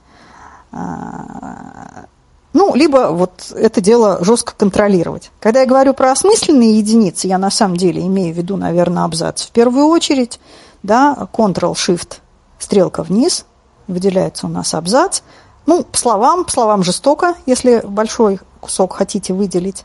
Но на самом деле все это применимо. Еще есть э, в Word один замечательный инструмент, который я нежно люблю. Это режим расширенного выделения. Включается он с помощью клавиши F8. И когда мы с вами нажимаем F8, сейчас мы попробуем нажать. F8. И почему ты мне ничего не говоришь? У вас просто маленький режим информативности, поэтому он сказал, так он включил. Текст для проверки анализатора текстов Docs Microsoft Word. Параметры Word. Просто режим информативности, поэтому да, да, так он... да, да, да. А, именно поэтому. А, значит, очень странно, кто-то пытается ко мне прийти, я никого не жду. А, значит, а, F8, когда я первый раз нажимаю, включается режим расширенного выделения. Когда мы второй раз нажимаем F8, F8. выделяется слово, а, третий раз нажимаем F8, выделяется предложение. И это вот самый, наверное, интересный эффект от F8. А, потому что, когда еще раз нажмем, там выделится абзац, Абзац нам легко выделить и так, да, пользуясь Ctrl-Shift стрелкой вниз. А вот предложение просто так выделить мы не можем. Печатный. Редактор. А, потому что по предложениям, знаете, да, как перемещаться по предложениям? Ну, я понимаю, что Олег ведет занятия по Word, он знает, да, вообще Alt, стрелка вниз – это перемещение по предложениям. Причем это работает не только в Word, это работает и в других местах.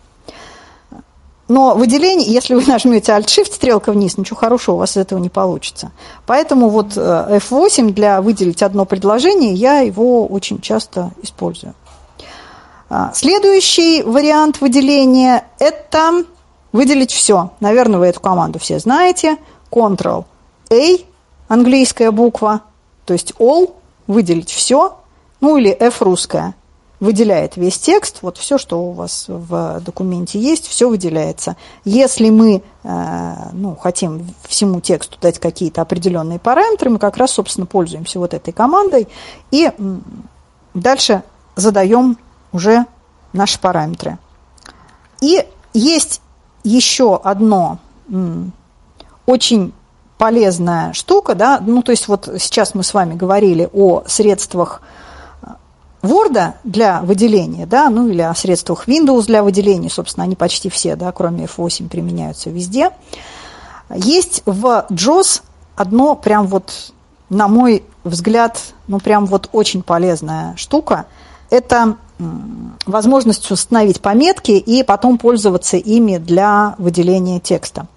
Вообще вот эти пометки Джоза устанавливается он ну, в, в позиции курсора с помощью комбинации Ctrl-Windows-K, английская, да, L русская. Ctrl-Windows-K. В той позиции, где у вас сейчас находится курсор, будет установлена пометка. Вы к этой пометке всегда сможете вернуться с помощью комбинации Alt-Windows-K. А еще, если вы вот эту пометку установили, а дальше куда-то переместились, и вам нужно выделить текст от пометки до того места, где вы сейчас находитесь, вы нажимаете комбинацию клавиш Insert пробел, затем нажимаете клавишу M, да, маркировка, выделение, латинская M, и у вас выделяется текст от помеченной позиции до того места, где вы сейчас находитесь. А, на самом деле в практической работе с большими текстами это очень полезная штука. Да? Ну, вот вы хотите выделить там, ну, я не знаю, одну главу, да? Как вы будете действовать? Какие у вас варианты, если вы хотите выделить главу из текста? Ctrl-Shift, стрелка вниз. О, гениально. А если там страниц 15? А если еще кто-то не любит большие абзацы? Ну, еще можно Shift ну, держать ну... и Page Down, Page Down. А, а фикушки, нет, с Page Down кстати, работает, да, просто с Page Down работает. А, а, ну, Page Down это такая вот непредсказуемая тоже штука, так же, как, я не знаю, стрелка вниз, мне кажется. Вот, ну, то есть есть разные изощренные, извращенные, я бы сказала, способы. Так, кто хочет сказать что-то? Page зачастую отсутствует на клавиатурах ноутбуков, например. Да, и это тоже бывает. Ну, то есть вот я лично люблю вот эти вот комбинации, да, то есть я делаю пометку, потом я ищу просто средствами поиска Word а, то место, до которого я хочу выделить, и дальше insert пробел, M, у меня выделенный текст, и дальше, как обычно, мы работаем с выделенным фрагментом. Действительно удобно. Значит, есть одно маленькое ограничение. Для того, чтобы вот эти пометки начали работать, а, надо, чтобы текст у вас был сохранен. Ну, то есть, если вы только что создали документ и пытаетесь в нем вот эту вот штуку делать, и ни разу его еще не сохраняли, то JOS это делать вам не будет. Ну, ограничение, оно такое необременительное, я бы сказала. Понятно, да?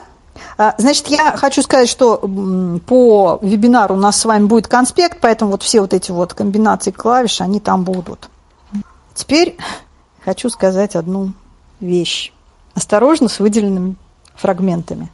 А, в Word, конечно, все настраивается, но, а, наверное, вы знаете, что по умолчанию, когда у вас есть выделенные фрагменты, вы нажимаете любую клавишу, ну, алфавитно-цифровую, то ваш этот выделенный фрагмент заменяется на эту алфавитно-цифровую клавишу.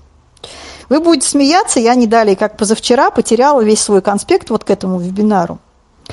А, потому что, ну, мы тут экспериментировали, выделяли весь текст, э, там пробовали всякие разные параметры. В общем, была у нас целая куча экспериментов для того, чтобы мой сегодняшний рассказ стал более содержательным. И э, я сидела на балконе, пошел дождь, и я, значит, экстренным путем стала оттуда эвакуироваться, схватила клавиатуру, и, видимо, когда я схватила клавиатуру, там нажались какие-то символы, и у меня вместо, собственно, моего вот всего выделенного текста осталось пара символов. И все было бы ничего, да, если бы я вторую заповедь нормального человека не нарушил. Я сохранил текст не глядя. Ну, просто я стал выключать компьютер, меня спрашивают сохранить, я говорю, сохрани. Ну и все. Да? То есть, если бы я текст не сохранила и не выключила компьютер, я могла бы просто сделать отмену операции, да, и у меня бы текст восстановился. Ну, вот получилось так, как получилось. Поэтому вчера я, собственно, по новой сделала конспект для нашей с вами сегодняшней встречи. Поэтому действительно вот это вот предостережение э, очень осознанно относитесь к выделенным фрагментам.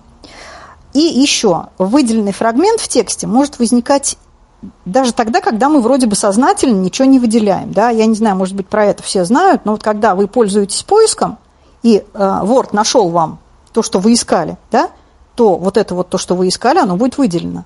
Если вы случайно там что-то нажмете, то того, что вы искали, у вас уже не будет. Такая же ситуация возникает и когда мы работаем с таблицами. Если мы с помощью клавиши Tab перемещаемся на какую-то ячейку таблицы, то содержимое этой ячейки становится выделенным. И любое неловкое нажатие приведет к тому, к чему не очень бы хотелось. Зато как удобно редактировать. Ну, что редактировать? Тап, удалить, тап, удалить. Да? да можно даже не удалять, тап и выводишь по новой. Ну, Ctrl-Z есть. Проблема в том, про это сразу вспомнили, да? А когда вы, ну, вот сделали случайно, да, вот это вот движение, то про то, что у вас там что-то пропало, вы вспомните уже в какой-то другой момент, когда неизвестно, что больше жалко, то, что вы уже натворили дальше. Отменить, к сожалению, именно эту операцию мы же не сумеем, да, мы можем вот. Удивительно, Теперь, значит, кстати, что до сих пор э, производители вот этих вот программных продуктов не, не догадались сделать так, что вот стоишь ты в нужном кусочке, допустим, если таблица в ячейке, и отменяешь только вот это ну, действие для этого места. Ну, очень сложно, наверное, вот это место, ну, то есть таблица, ладно, это это место, да, а в тексте. А еще, кстати, да. Угу. Знаете, что делаю я? Прежде чем выделять какую-то тему, вот э, как раз на, на тот случай, о котором вы рассказываете, да, а, э, прежде чем выделить, допустим, весь текст и что-то с ним сделать, я нажимаю, нажимаю Shift F12, то есть, чтобы сохранить то, что у меня было. Ну да, Shift F12 можно на педаль назначить и регулярно нажимать. Да, и регулярно нажимать, да. Нет, есть еще, конечно, автосохранение. Вот, кстати, всем все-таки советую его сделать, да, и в случае чего, вот в, там, где вот сейчас Олег рассказал про сведения, да, там будут э, версии файла, если вы его там не сохраните по каким-то причинам. Не, если сохраните, то уже не будет, конечно, вот как у меня. Вот, а пока не сохранили, там будут версии, да, к которым можно будет вернуться. Но все это опять хорошо, пока вы помните про это. Да? А, а, значит, теперь вот смотрите, ребят, у нас времени 17.20, да? У нас на самом деле еще осталось несколько достаточно больших тем. Это вставка фрагмента, а, будем с вами говорить, есть там разные варианты. Есть у нас анализатор текста, тоже нежно мой любимый инструмент, и есть у нас целая тема с может быть, мы сейчас с вами, ну, я не знаю, посмотрим про анализатор текста, а вставку и э, орфографию перенесем на следующий раз или не устали? Кто устал, скажите я. Да, ну что, тогда продолжаем. Вставка фрагмента просто это такая тема. Давайте поговорим Все про вставку. Да, копировать так... друг у друга там Конечно. из интернета, еще откуда-то. Можно, в принципе, вставку фрагмента. Давайте про вставку поговорим, а дальше подумаем, да? Значит, смотрите, а, как мы обычно с вами делаем, да? Мы действительно, вот как сейчас Вячеслав говорит, копируем, там у кого-то там что-то там повыделяли, неважно где, да? А, пришли в свой документ, нашли место, в которое хотим вставить, и нажимаем Ctrl-V, да? И довольные, типа мы все вставили. И далеко не каждый раз мы с вами задумываемся о том, что же произошло, ну, содержательно-то текст вставился, да, а вот что произошло с форматом нашего текста мы не всегда думаем, да, не, не всегда вообще это... Что на самом деле у нас а, может произойти, да? Ну, очень часто происходит так, что тот фрагмент, который вы вставляли, он был сформатирован вовсе по-другому. А, там могут содержаться разные а, ненужные нам какие-то ну, разрывы, да, э, очень часто, когда мы копируем из интернета, у нас появляются вот те самые э, символы, которые Shift-Enter, да, которым разрывы строк, и мы с вами этого не замечаем, потому что если мы просто будем читать текст, то, собственно, никто нам про это не скажет, что у нас там какие-то лишние вещи. Поэтому все-таки вставка, она должна быть осознанной. Давайте сначала поговорим о том, что же нам предлагает Word а, вообще, когда мы с вами вставляем документ, э, ну, какой-то отрывок. Если мы с вами будем вставлять вот не сразу Ctrl-V, да, а воспользуемся для этого меню. Виртуальной ленты. Главная вкладка. Вкладка главная. Нижняя лента. Буфер обмена под меню. Буфер обмена. Ставить разделенная кнопка. Пробел. Рибн группа. Вставить. Нижняя лента группа. Буфер обмена группа. Ставить разделенная кнопка. All плюс И. Еще контекстное меню есть. Сохранить исходное форматирование Нет. кнопка. All плюс И. А, а, э, Контекстное, слушай, а я что-то, кстати, не знаю. Может быть, в контекстном тоже есть вот эти. Значит, Нет, Word там нет, нам- там, там нет. Контекст. там просто вставить, там просто вставить. А вот здесь нам Word А предлагает есть. несколько вариантов. Слушайте, вот Word это такая штука м, слабо обозримая, да, вот настроек там куча. И я думаю, что можно настроить, что в контекстном меню вот эти варианты тоже были, да, но сейчас я вам показываю из главного меню, не суть важно. Значит, есть Использовать конечную тему кнопка. А, такая а, штука использовать конечную тему, которую на самом деле э, я не очень советую использовать. Тема – это набор шрифтов, эффектов и цветов. А, То есть, если мы будем использовать конечную тему, а, вот этот ваш новый кусочек будет, ну, вот в некотором смысле приведен в соответствии с вашим документом, но чисто вот по этим вещам, по цветам и эффектам шрифтов. Сохранить исходное форматирование кнопка. All плюс И. А, Следующий вариант – сохранить исходное форматирование. Это когда ваш текст, который вы копируете, вставится в том же виде, в котором он был в исходном документе. Объединить форматирование кнопка. All плюс О. А, Следующий вариант – объединять форматирование. Сохранить только текст кнопка. All И последний вариант – сохранить только текст. Ну, что такое сохранить только текст, это, наверное, понятно, да? А, Сохранится только текст, то есть все форматирование, оно потеряется, ну, кроме абзацев, да, ну, я имею в виду, кроме э, разрывов абзацев, а будет вставлен как э, текст, который настроен по умолчанию в вашем документе. Потеряются все ваши замечательные чудные курсивы, э, там, жирные и нежирные, потеряются гиперссылки, потеряются таблицы, то есть вставится именно как текст. А вариант объединить форматирование на самом деле, он такой промежуточный. Утверждается, что такие вещи, как э, курсивные выделения там, и выделение жирным шрифтом, они сохранятся. Гиперссылки тоже сохранятся, я это пробовала. Но при этом те параметры форматирования, которые есть в, да- в вашем документе, которые можно применить вот к этому вставляемому тексту, они применятся. Ну, то есть будет э, тем же шрифтом, который, которым у вас э, набран окружающий, который у вас по умолчанию в документе установлен, да, и э, ну, те же настройки абзацев, например. А, Поэтому вот когда мы к вставке относимся разумно, да, то мы с вами должны подумать, какой же вот из этих вариантов нам с вами использовать. Э, Если вы, например, набираете текст, и если вам не нужно, чтобы вот все вот эти вот прибамбасы из э, документа, который вы вставляете, сохранялись, да, то просто вставляете как, как просто текст. А, Я обычно, когда вставляю какой-то большой отрывок текста, перед тем, как его вставить, где-то вот в конце вот этого нашего текста, ну или там, ну, короче, чтобы вот оказалось перед ним, я делаю вот эту вот самую пометочку с помощью Ctrl-Windows K. Для чего? Для того, чтобы вот к этому было легко вернуться и проверить, как у меня там все состыковалось, э, пошло ли все так, как я планировала. Э, Потому что ведь когда вы вставляете текст, вы оказываетесь в конце вот этого вот большого вашего, ну, большого, небольшого, а вставленного фрагмента. Можно, конечно, двигаться вверх по тексту и проверять вот все то же самое. Но мне как-то вот нравится вот такой вот вариант поставить закладочку такую, к которой можно потом вернуться и э, как бы проверить наши параметры. А, Кто-то что-то хотел сказать? Значит, что важно проверять? А, важно посмотреть, не возникла ли вот эта вот штука, нет ли там этих наших чудных а, разрывов строк, если вы берете текст особенно из интернета. А, у меня, кстати, из интернет Explorer вообще возникает такой эффект, что он вставляет прямо с... Э, ну, вот каждый разрыв у него оформляется как абзац. Старый интернет Explorer у меня на старом компьютере получается вообще, я не знаю, уродство последнее.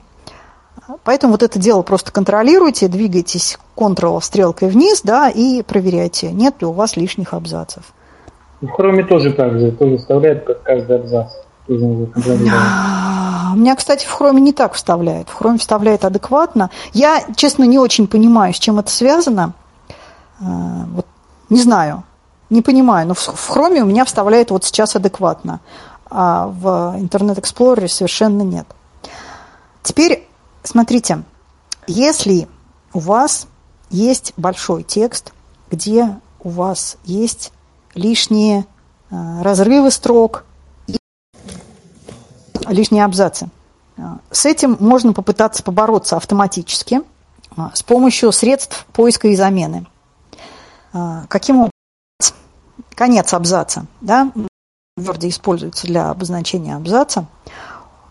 Для того, чтобы его использовать в поиске, он вводится комбинацией Ctrl-P латинская. Причем именно на а, конец строки он вводится комбинацией а, Ctrl-L латинская. Ну, P параграф, да, L line строка. Вот вы можете его поискать и посмотреть, не возникло ли у вас вот в этом вот вашем кусочке, который вы вставили, нежелательных абзацев или нежелательных строк.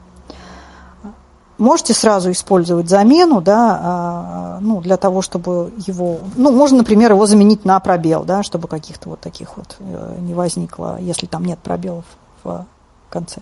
Понятно это? Или я вас запутал? Да. Да, Олег. А, это вы имеете в виду вот а, комбинация символов крышка P, который и крышка L, да? Или это другое слово? Потому что мне крышка Пи и крышка... Ой, крышка, крышка, крышка. Ой, я сказал, ой, Олег, спасибо, что спросили, я оговорилась. Да, крышка. А вот у меня крышка Пи не работает, он говорит, что нельзя использовать э, в замене. В поле крышка найти. Пи? Да. Да я этим постоянно пользуюсь, да? ладно, бросьте. Странно, у меня почему-то не работает. Поэтому я переспросил, может, какая-то другая, другая комбинация.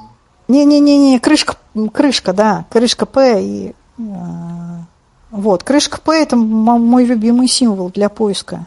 Я этим пользуюсь постоянно. Вот у меня 13-й офис так. работает.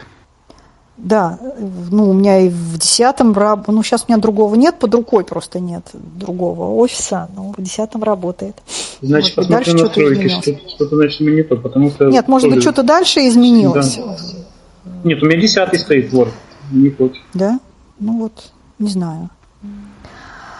Есть еще какие-то вопросы про вставку? В общем, за вставкой глаз да глаз, ребята. Нет, нет, вопросов нет. А не проще его сначала, как Екатерина Владимировна сказала, все вставлять, забить на форматирование, а уже в конце, когда решил, что вот пора, все это выделил, так сказать, и отформатировал так, как надо. А, это, конечно, так, только вот лишние а, абзацы и лишние разрывы строк – вам никто не уберет. То есть вот это вот просто так на автомате сделать нельзя. А так, конечно. Понятно. Скажите, очень... Теперь давайте... Что? Можно вопрос еще, да? Да. Да, конечно. Скажите, раньше вот мы активно использовали такой способ. Ну, если, конечно, открыть то, что нам ссылок не надо, там вот такое, выделяли, например, больше достаточно, практически любой кусок текста и копировали в пустой документ Word. После этого извода выделяли и копировали туда, куда вставили. Получали на выходе чистейший текст, который нормально встраивался в текст вашего документа. На самом деле, по поводу... То есть... Ой, извините. Да, Дим, давай, давай. На давай. самом деле, по поводу вставки и в пустое окно Верда, если честно, я не думаю, что это сильно поможет, потому что сохранится форматирование. А вот один из лайфхаков можно вставить документ в пустое окно блокнота, из блокнота его скопировать и вставить в Word. Вот тогда там будет уже чуть получше. Идеальный вариант практически. А, значит, Да, идеального варианта, к сожалению, не будет, потому что, потому что, ребята, потому что, вот опять же, абзацы лишние вам никто не уберет. Если вставите в блокнот, никаких пустых этих не будет.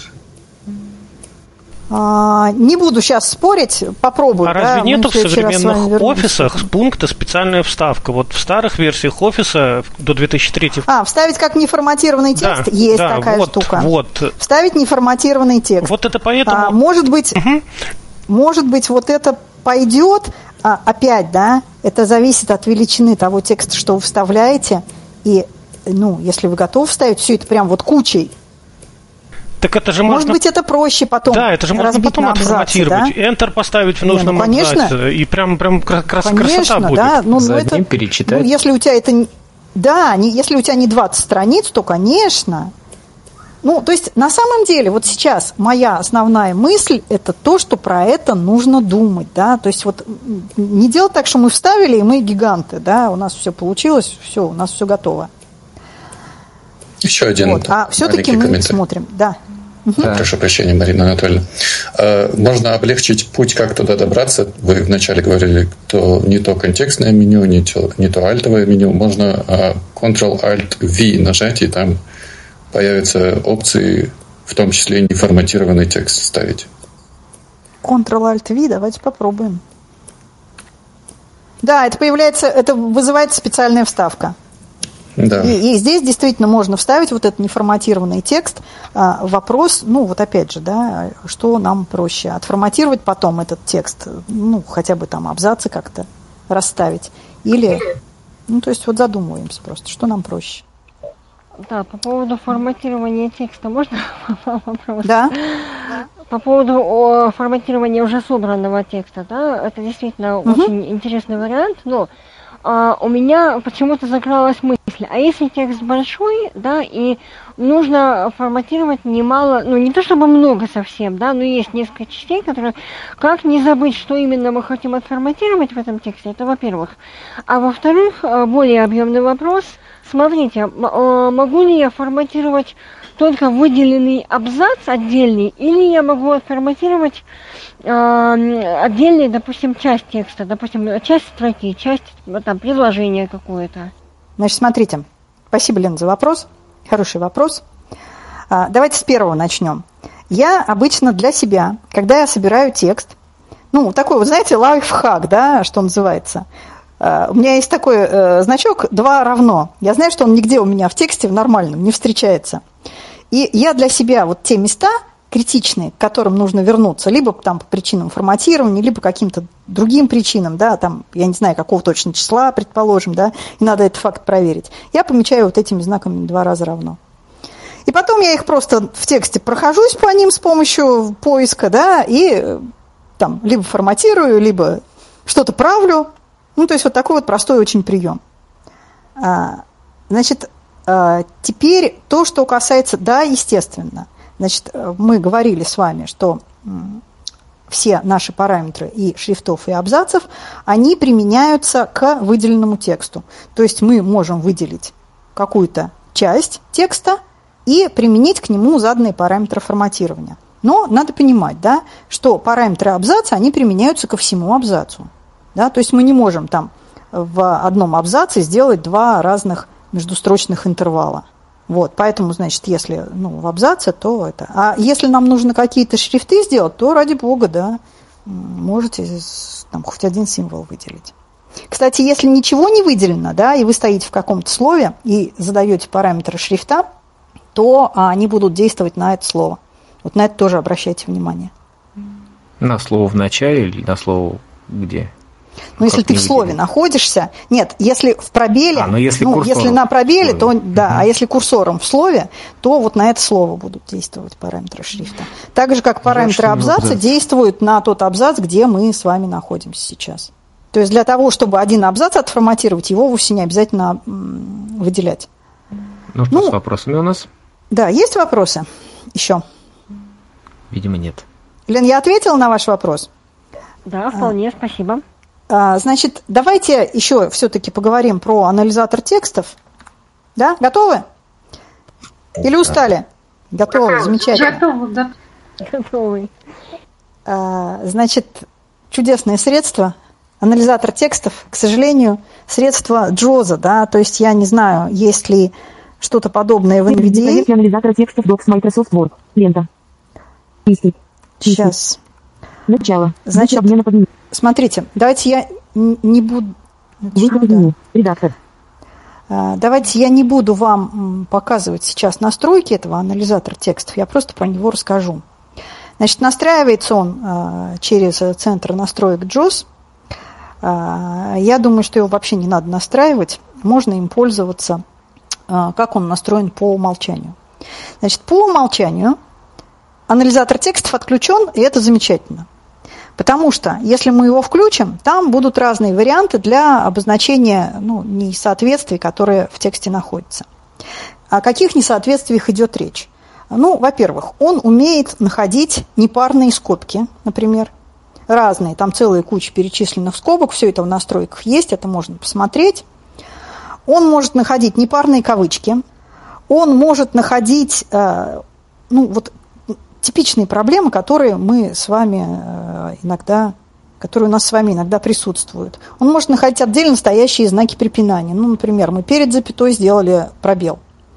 И вот анализатор текстов нам это найдет. Еще он может находить, э, когда нет большой буквы после точки, например.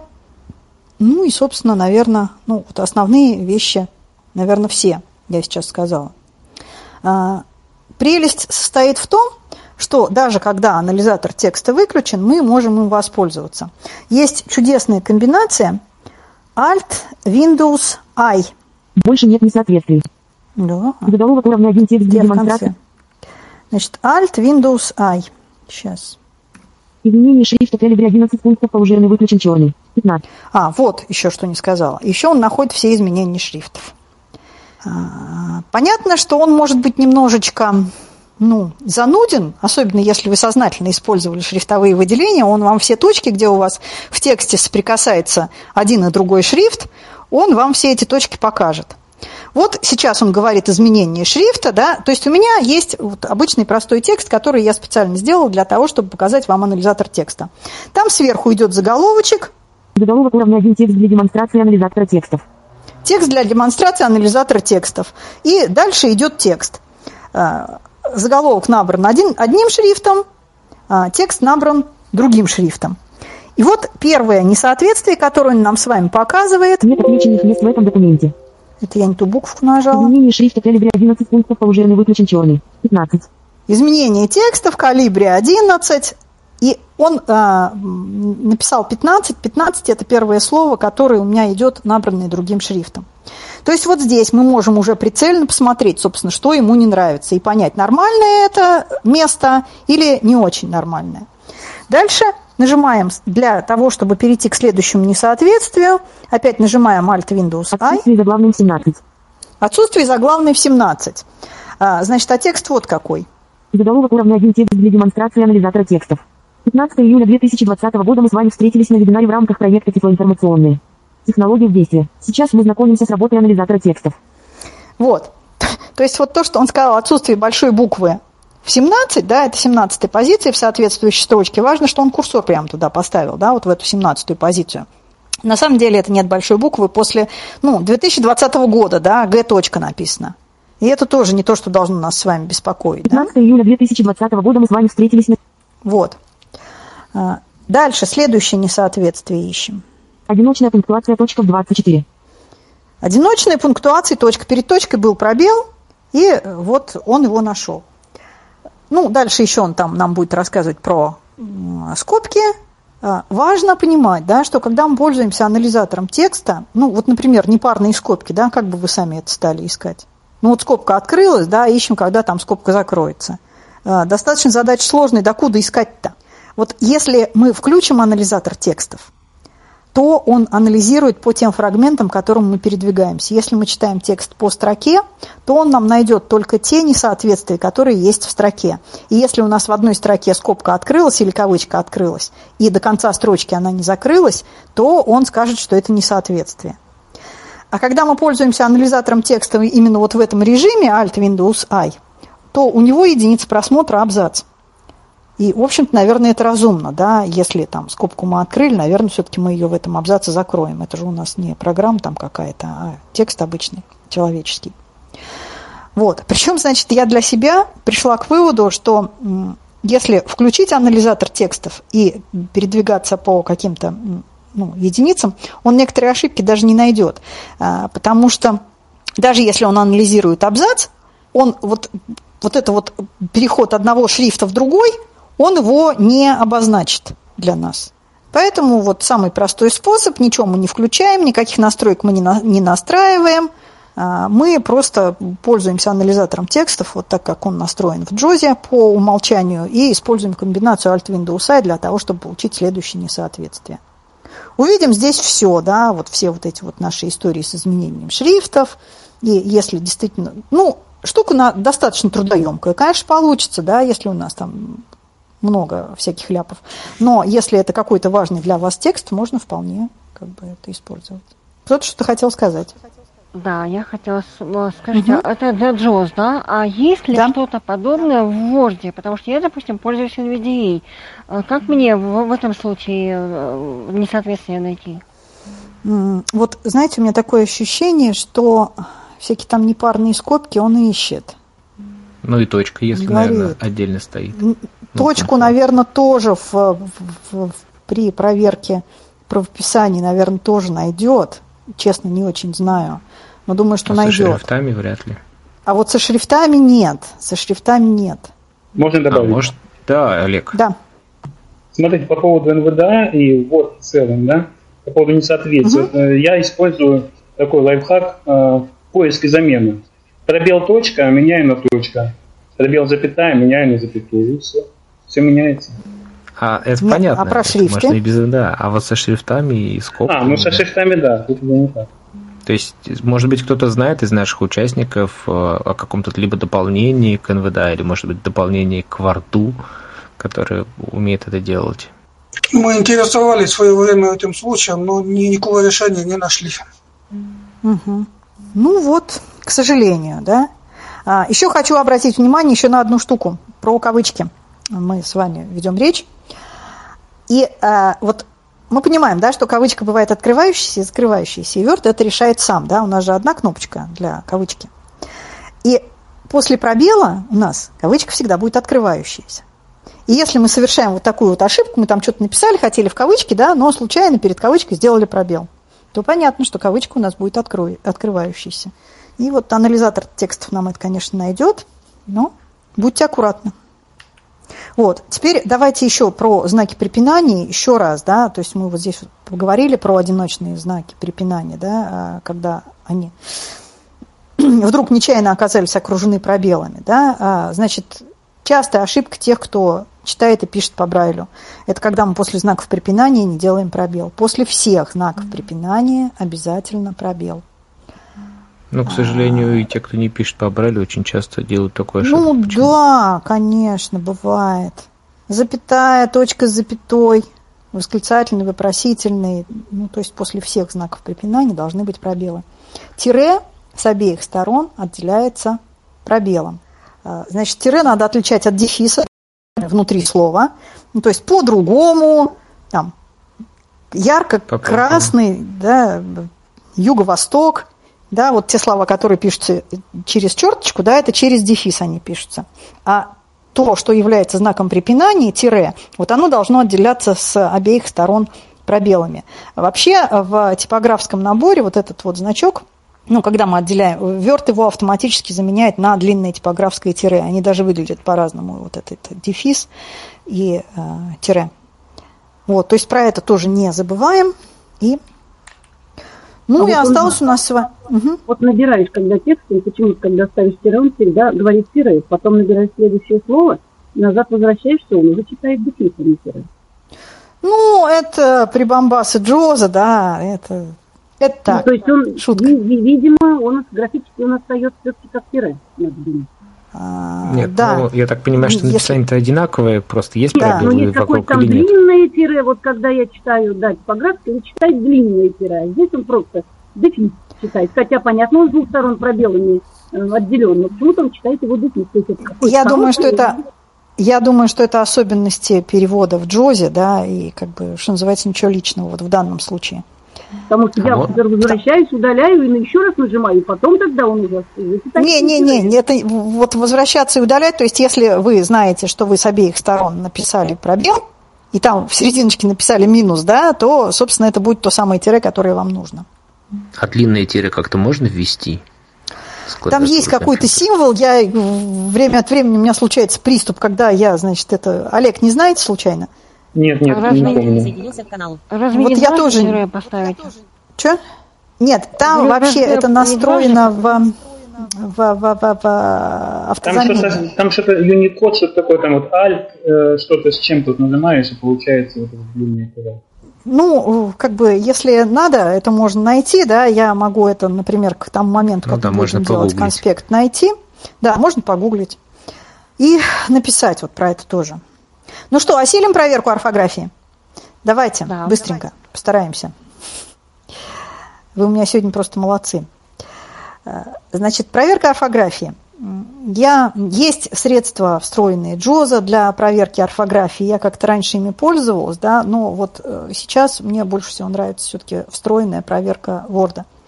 Вызывается она клавишей F7, и э, Word проверяет нам. Заголовок уровня 1 текст для демонстрации Давайте я вам текстов. прямо буквально...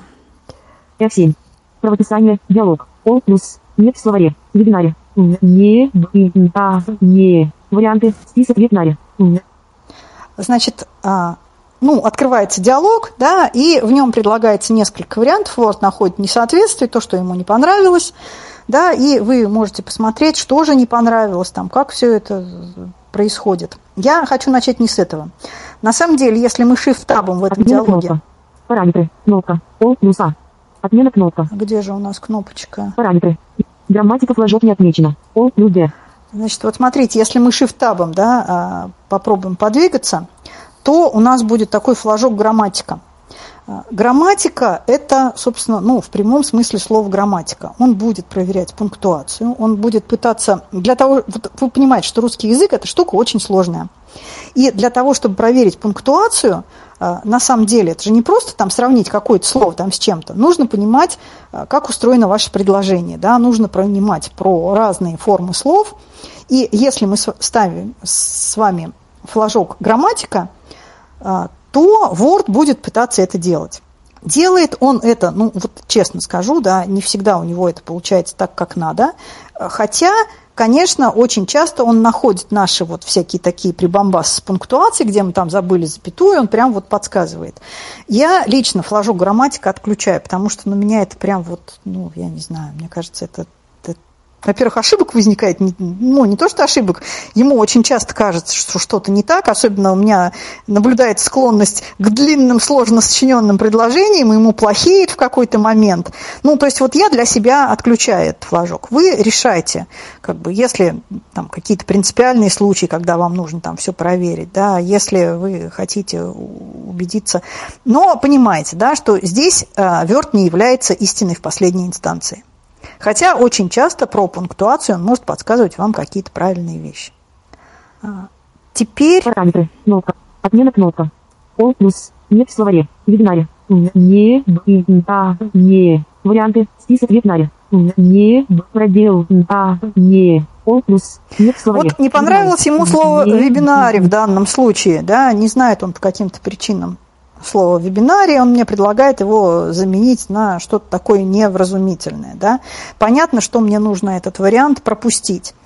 А, Я могу... Варианты. Список. В вебинаре. Язык словаря. Комбинированный список. Язык словаря. Комби... Пропустить все кнопка. О плюс. Пропустить кнопка. О плюс Т. Вот есть кнопка «Пропустить», да, есть кнопка «Пропустить все». Дальше есть кнопочка Пропустить все кнопка. Добавить кнопка. О плюс Д. «Добавить». По этой кнопке вы добавите вот это вот слово, которое ваш Word не знает, в словарь. Заменить кнопка. О плюс И в следующий раз он будет его знать. Добавить кнопка. Заменить кнопка. О плюс Д. Чего он говорит? Что-то у меня как-то это... Добавить кнопка. Заменить, он сказал. плюс Д. заменить, да, но это когда вы готовы заменить вот ваше слово, которое э, Word показалось ошибочным, на то слово, которое он вам предложил в варианте замены. Заменить все кнопка. О плюс Е. Заменить все это, когда ну вот по всему тексту нужно Автозамена это сделать. кнопка. О плюс. Автозамена не будем трогать, вообще это страшное дело. Дальше вот наш флажок грамматика, и дальше идут параметры. А, значит, посмотрели диалог, я его выключаю.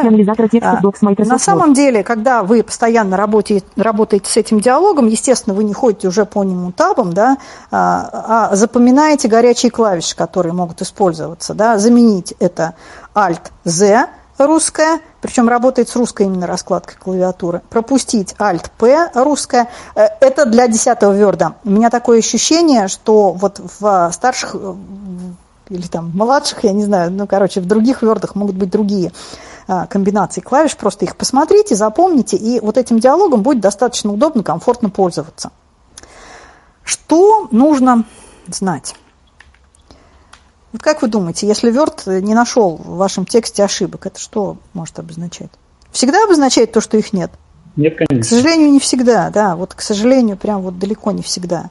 Ну, во-первых, никто не отменял ошибок. Как помните, если кто-то вот с нами играл, у нас было такая, такое упражнение с опечатками, да, когда одно слово переходит, ну, типа там усы для елки, да, когда должны были быть бусы, получили все усы, новогодняя телочка.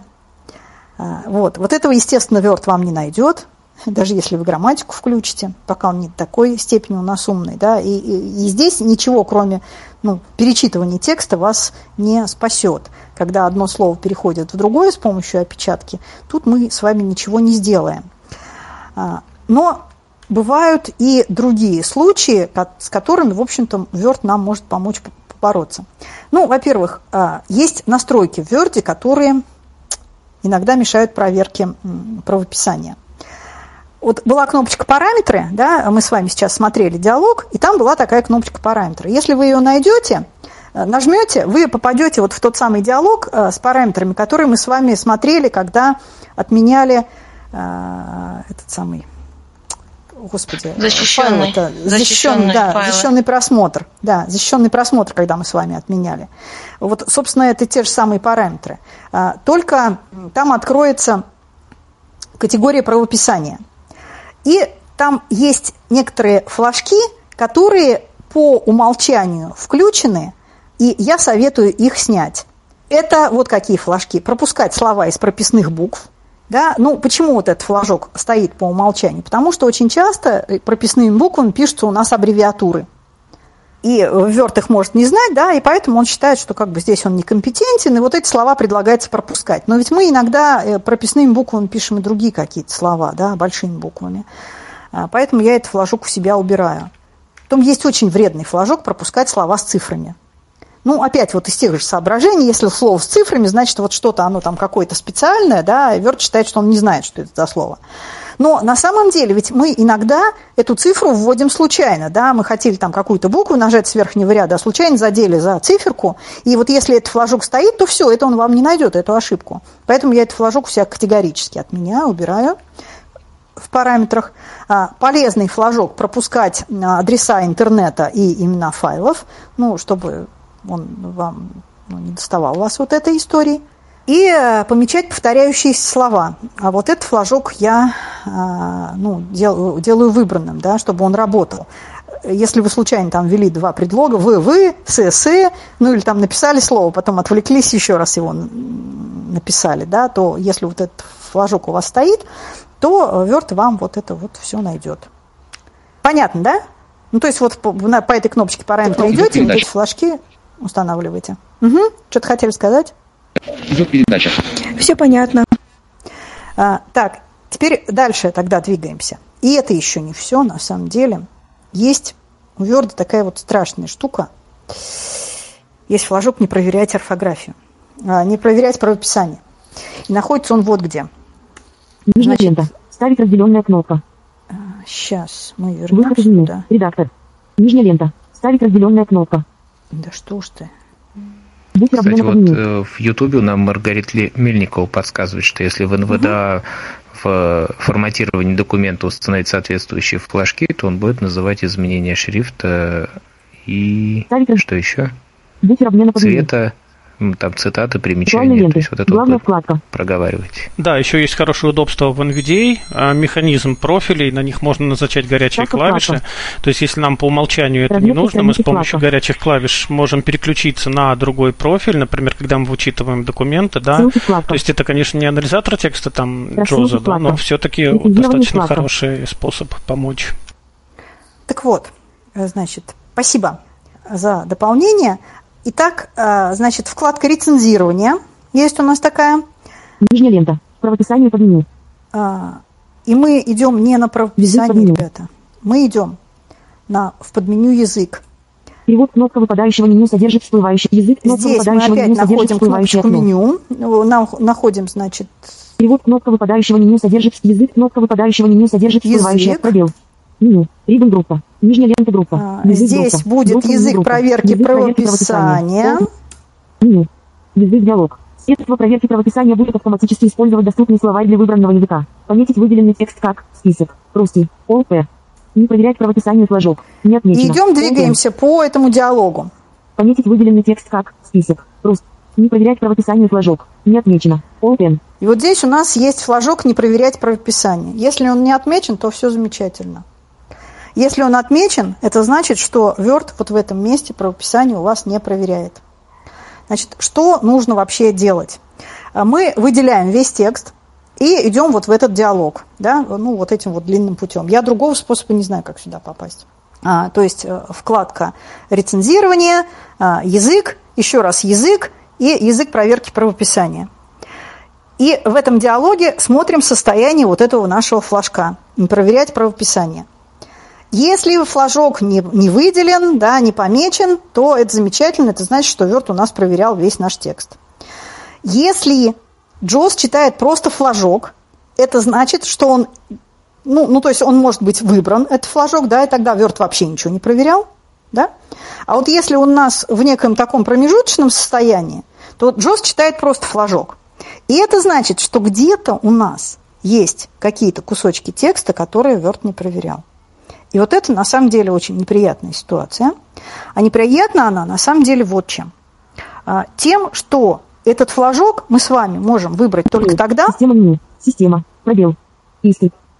а, только тогда мы можем с вами изменять состояние. Ну, точнее, изменять-то мы всегда можем, но сработает оно только Пометить тогда, текст как список. Русский. когда у нас весь выделенный текст помечен как а, текст на одном языке.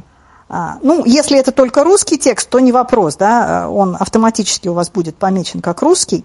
А вот если у вас встречается, скажем, и русский, и английский, и вы хотите, чтобы, ну, то есть вот это вот состояние, как пометить выделенный текст, да, оно определяет, каким словарем будет пользоваться Word для проверки орфографии. Если вы хотите, чтобы он одним словарем пользовался для русского текста, другим сл- словарем пользовался для английского текста, да, то вы должны будете вот эти вот кусочки проверять отдельно. То есть, когда у вас весь текст не выделен, как текст на каком-то одном языке, изменить состояние вот этого флажка вы просто не сможете. Он работать не будет. А, Основная неприятность состоит в том, что вот эта вот штука, она тоже способна расползаться. Если откуда-то у вас вдруг затешится абзац, в котором была отменена проверка орфографии, и вы потом зайдете в этот абзац, нажмете Enter, то это ползет у вас дальше по тексту. Ну, если тексты на одном языке, да, чаще всего у нас все-таки тексты на одном языке, то сложности никакой нет, просто вот помните об этом, зайдите вот в этот диалог, посмотрите, да, если флажок не выбран, то все хорошо, если выбран, то вы его просто меняете его состояние, ну и все. Понятно это? Да. Есть вопросы?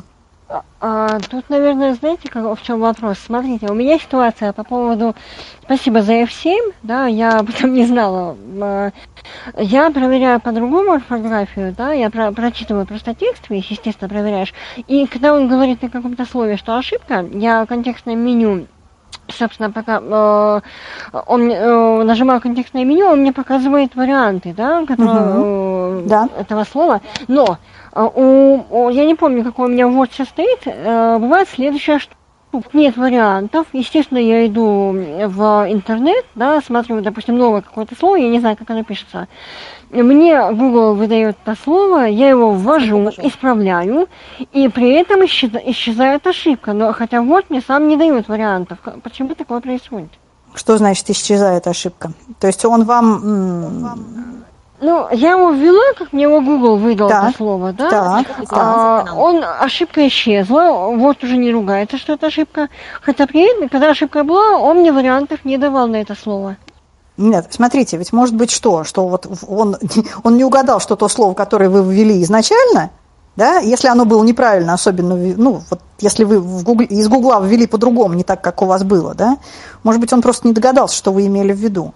Это первый вариант. Второй, ну, а, угу. вот, честно говоря, я не знаю, как вот в этом случае, да, поскольку вы же из... А, вам просто NVDA говорит, да, что ошибка из контекстного меню. Я тоже пользуюсь часто, да. кстати, контекстным меню, а, ну, когда сразу есть у меня сомнения в слове. А, если я какой-то вариант делаю, он вроде как считает, что, ну, он, что мы это прошли, да? Ну, может быть, просто слово в словаре у Word нет, такое же бывает, не все слова у него в нет, словаре это есть. понятно. Я име... ну, ну, почему он мне не показывает? Он же ошибку потом убирает, когда я э, исправляю его.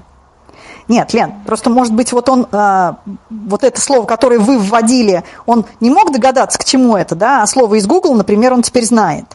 Это первый вариант. Нет, Второй вариант, не уверен, Угу, давай. Нет, просто если даже слова в словаре нет, Word его будет считать ошибкой, даже если оно написано правильно. Нет, так вот она и спрашивает, почему а он его не считает ошибкой потом когда она его поправила. Ну, потому что то, то слово, на которое оно потому поправило, что его исправило, есть. скорее всего.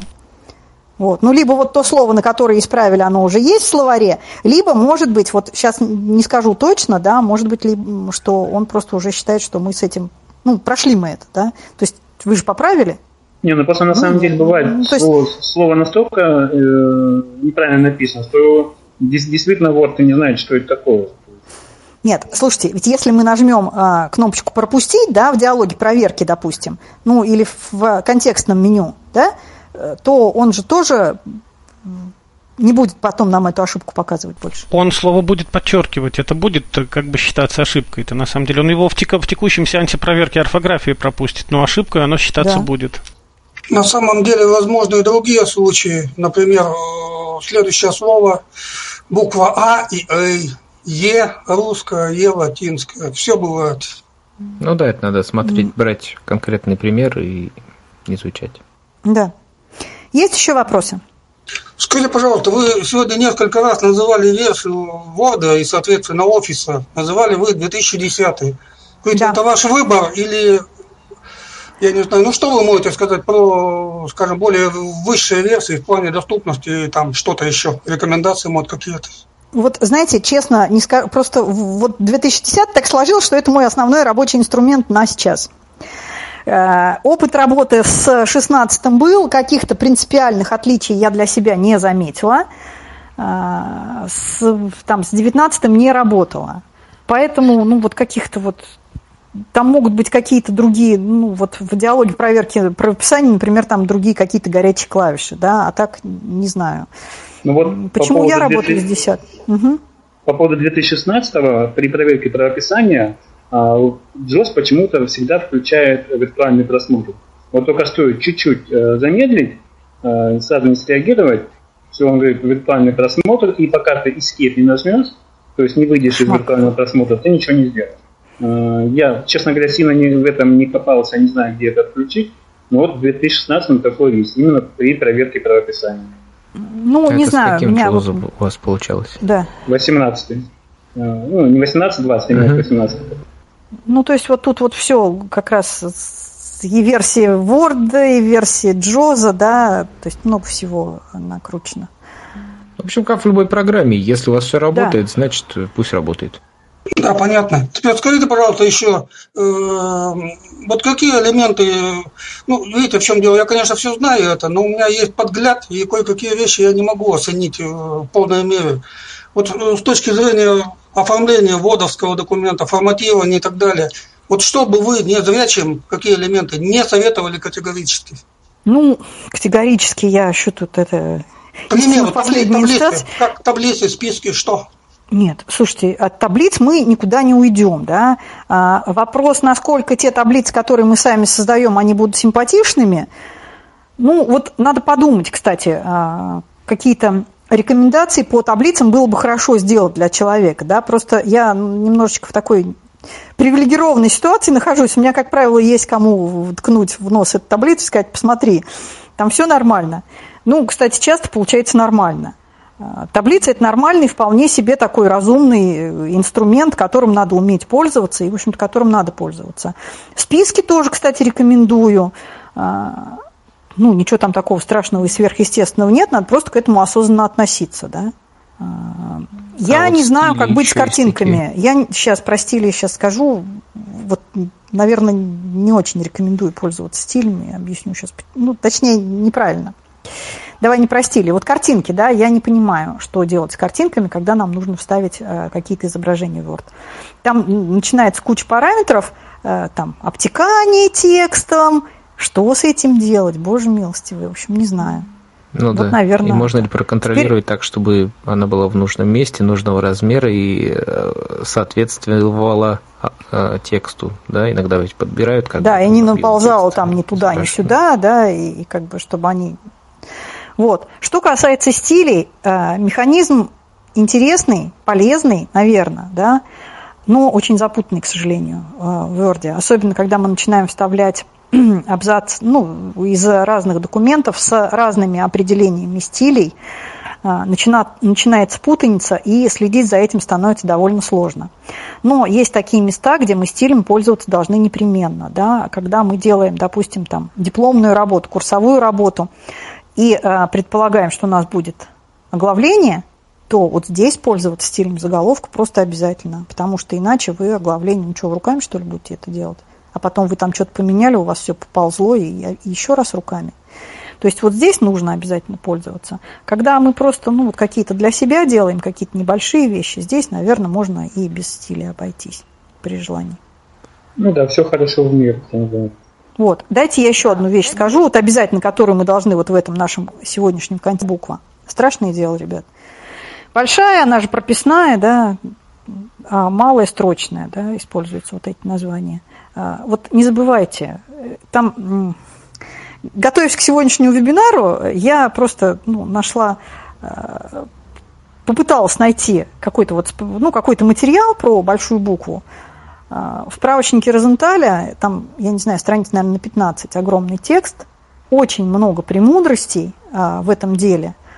А, там, ну, такие вещи, например, как Солнце и Земля, да, в разных контекстах пишутся по-разному. Да. Когда мы идем по Земле, мы, естественно, пишем это с маленькой буквы. Да. А когда мы говорим, что Земля вращается вокруг Солнца, мы и Землю, и Солнце пишем с большой буквы. Понятно, да, почему?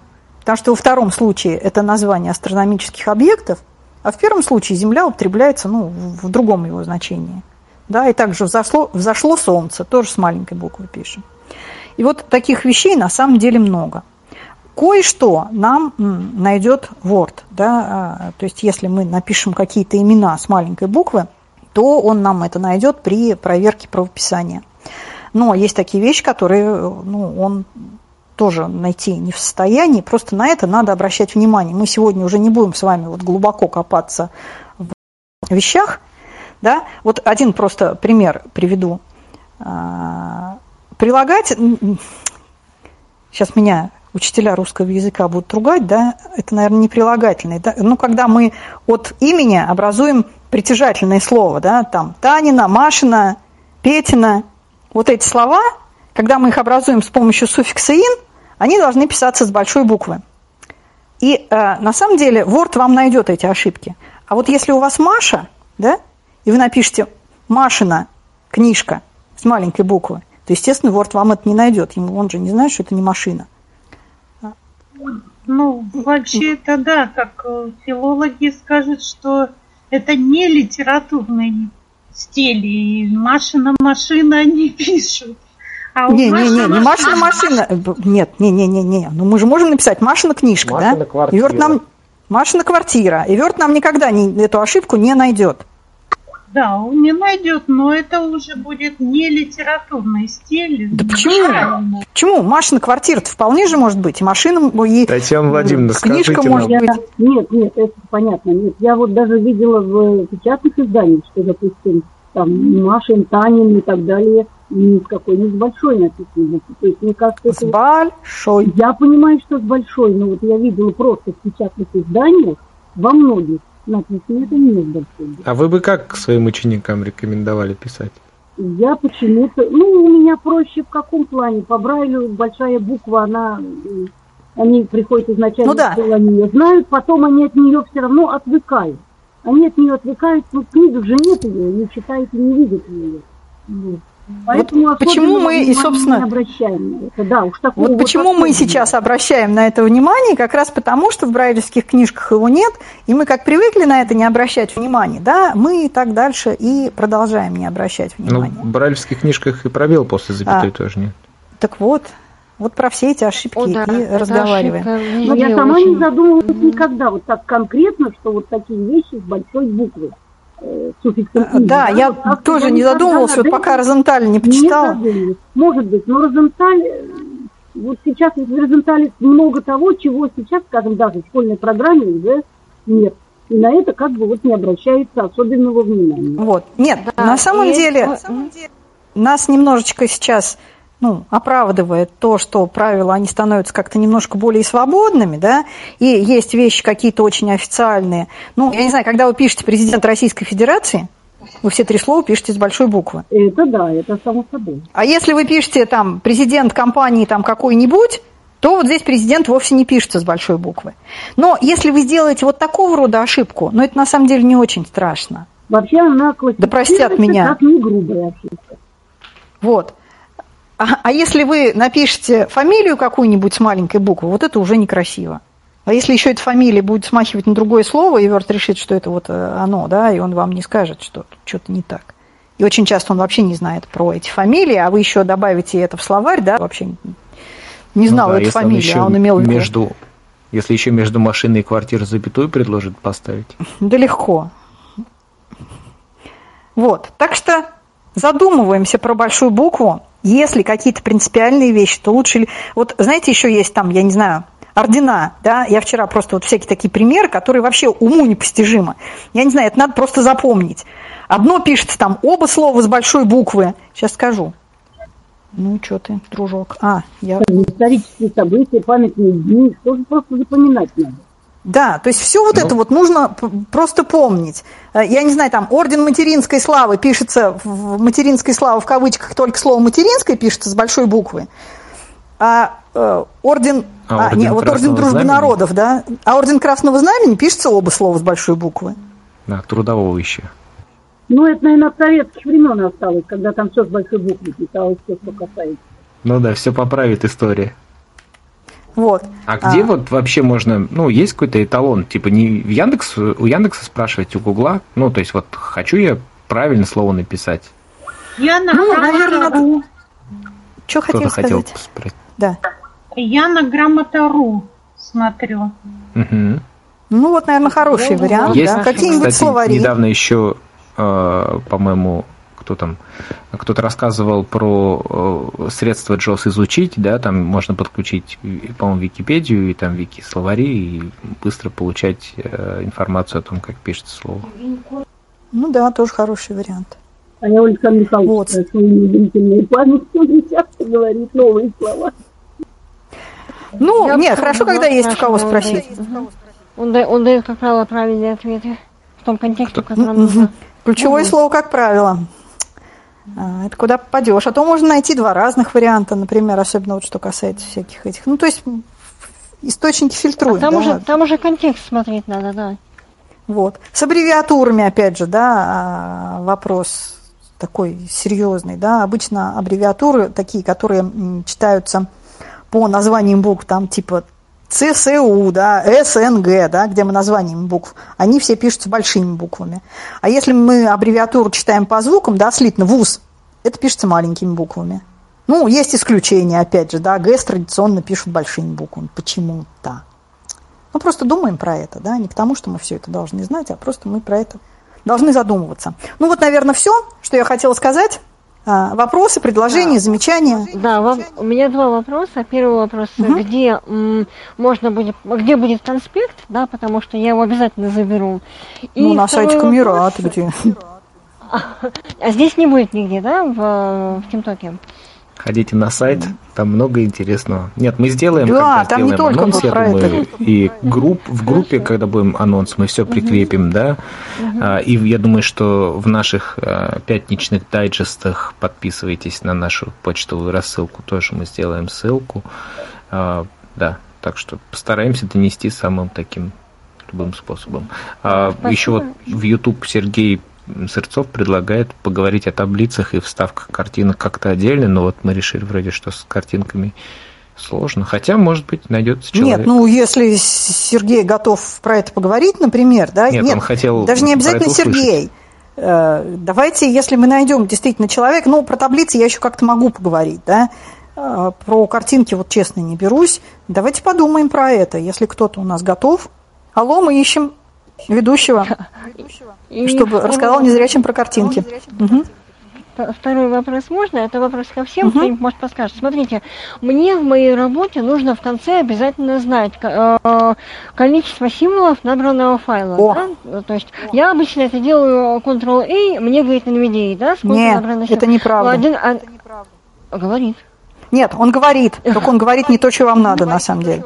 Он выделяет и говорит.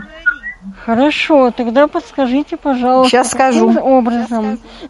Есть такое чудная э, статистика в Word. И там можно узнать количество символов с пробелами, без пробелов, э, количество э, абзацев, строк. Слов. Слов. Э, значит, находится оно э, вкладка рецензирования, э, правописание, по-моему. Система меню. Система. Пробел. Исты. Меню. Ищи. Сейчас. Печатный. Редактор. Нижняя лента. Язык кнопка выпадающего меню содержит всплывающее окно. Язык под меню. У меня в правописании. Виртуальные ленты. Рецензирование вкладка. Нижняя лента. Правописание под меню. Правописание. Кнопка. Справочники. Кнопка. Тезаурус. Кнопка. Статистика. Кнопка. Статистика. А, значит, ну, вот в меню правописания, да, статистика. Единственное, что эта штука не читается а, джозом, она читается джоз-курсором. А, как в NVDA будет, я не знаю. Но вот такая полезная вещь, да, забыл А горячие сказать. клавиши есть Лен... какая-то? Значит, смотрите, ведь на самом деле в Word все можно настроить, да, есть там какие-то средства для настройки, я сейчас сходу не скажу, как это настроить, если вот кто-то готов подсказать. Нет? Э, в Word, если установитесь на объект, он вам проговаривает горячку типа Alt, Я, K. Включите проговаривание клавиш на объекте, и так можете запомнить горячки. Прописание кнопка. Просто. Статистика. Ну, вот у вас это отключено сейчас. А, значит, у меня обычно вроде это включено. А, у меня брайлевский дисплей. В NVIDIA представление объекта, у, у кого NVIDIA, там читать горячие клавиши объекта, можно так узнать. Очень быстрая навигация довольно. И там еще в статистике, вот у меня, например, в Орде есть флажок учитывать э, сноски. Сноски, да. Я, собственно, почему спросила про количество символов. У меня однажды был документ меньше, чем 1800 символов, да? Там меньше полстраницы даже было, и он мне выделил, собственно, угу. по контролю, но ничего не, не сказал. сказал. А, значит, во-первых, почему я сказала, что он говорит не то, потому что он говорит количество выделенных символов, включая все всякие там служебные символы, вот эти вот самые. Ну, то есть, на самом деле, там вот то количество, что он называет, оно больше. Причем значительно больше, я бы сказала. Ну, зависит от того, какой величины у вас текст. А, да, вот часто в последнее время, когда заполняешь там какие-то заявки, да, там определенное количество символов, там прям вот принципиально иногда бывает. Вот. Так что статистика. Вот как раз, вот как раз в этом случае помогает прием текст скопировать в пустой документ блокнота, а потом его вставить в чистый документ ввода. Вот тогда он чисто покажет. Ну, мне кажется, это абсолютно лишнее. В статистике все это показывается. Ну, можете вручную посчитать тогда. 300 тысяч символов, э, к тому же Word все равно переносы по-другому формирует. Смотрите именно в статистику, это более точно и правильно. Так, еще. Скажите, пожалуйста, некоторое время назад был такой вебинар по Google документам.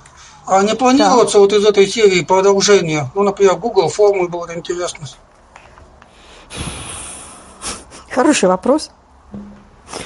Ну, ну пожалуй, вот ты можешь... хочешь что-то сказать, Вячеслав Валерьевич? Да, мы, я думаю, что вот и Дмитрий этот сам, я думаю, что надо подумать и действительно сделать. Я думаю, что э, про формы легко. Там еще был у нас календарь, да, я помню. Вот. Нет, ну календарь про был, календарь да, Анатолий про календарь мы говорили. рассказывал, в общем, неплохо да. очень. А про формы, да. пожалуйста, мы любим формы делать. Да. Ну, в свое время Маргарита, забыл фамилию, про Google таблицы спрашивала. Угу. Хорошо. Ну, как вариант, есть, есть ну... еще особого взгляда, вот курсы сейчас, там целый курс по сервисам Google в частности. Наступила да, рекламная пауза. И Дмитрий да, Михайлович. Да, да. ну да, действительно, кстати, на портале особый Нет, взгляд так... нас, потому что про это спрашивают, Мария Анатольевна, поэтому, ну, как бы нужно же об этом сказать, да. Вот, э, Конечно. что на портале особым, э, особый взгляд вы можете записаться на практические занятия, индивидуальные практические занятия по э, любым, так сказать, приложениям, связанным, ну, которые вы используете на компьютере. Правда, регистрация. И по Word тоже, такая, да, то есть. Про все есть такая двухэтапная, то есть там нужно сначала на портале зарегистрироваться, потом еще на курс зарегистрироваться, причем указать все свои данные, вот, но это по-другому никак нельзя, и дальше будете целых 8 занятий заниматься индивидуально с э, опытным специалистом, так что, пожалуйста, все, реклама кончилась. Нет, это на самом деле очень полезно, потому что все, вот все, что мы с вами сегодня поговорили, я понимаю, что это галопом по Европам, да, но у нас, собственно, Конечно. задача не стояла.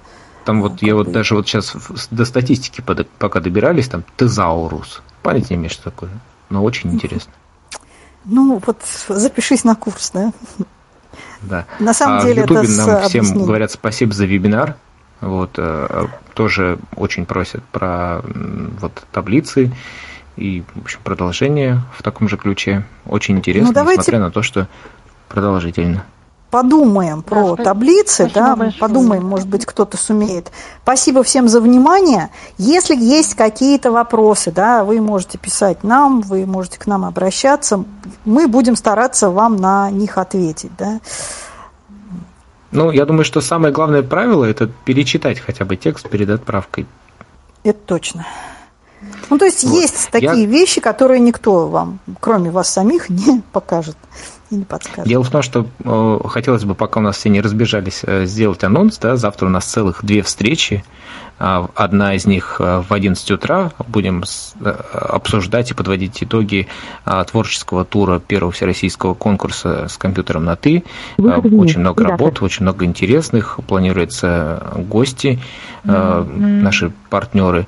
Вот. А в 4 часа с Евгением Корневым продолжаем э, разговаривать, вернее, проводить научно-популярные лекции на научно-популярную тематику, и, по-моему, речь пойдет о квантовой механике, так что присоединяйтесь, будет ну, очень речь, интересно.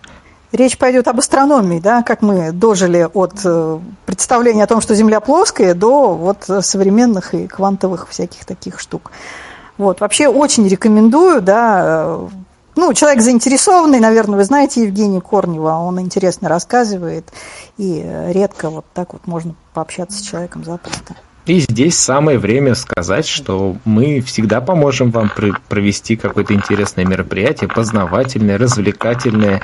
А, поэтому у нас есть целая форма на сайте, а, называется «Ищем ведущих» или что-то в этом духе, а, и в соцсетях. Поэтому если вы сами или кто-то из ваших знакомых готов провести у нас мероприятие, очень ждем. Мы окажем вам всякую техническую, организационную и даже финансовую поддержку что в настоящее время немаловажно.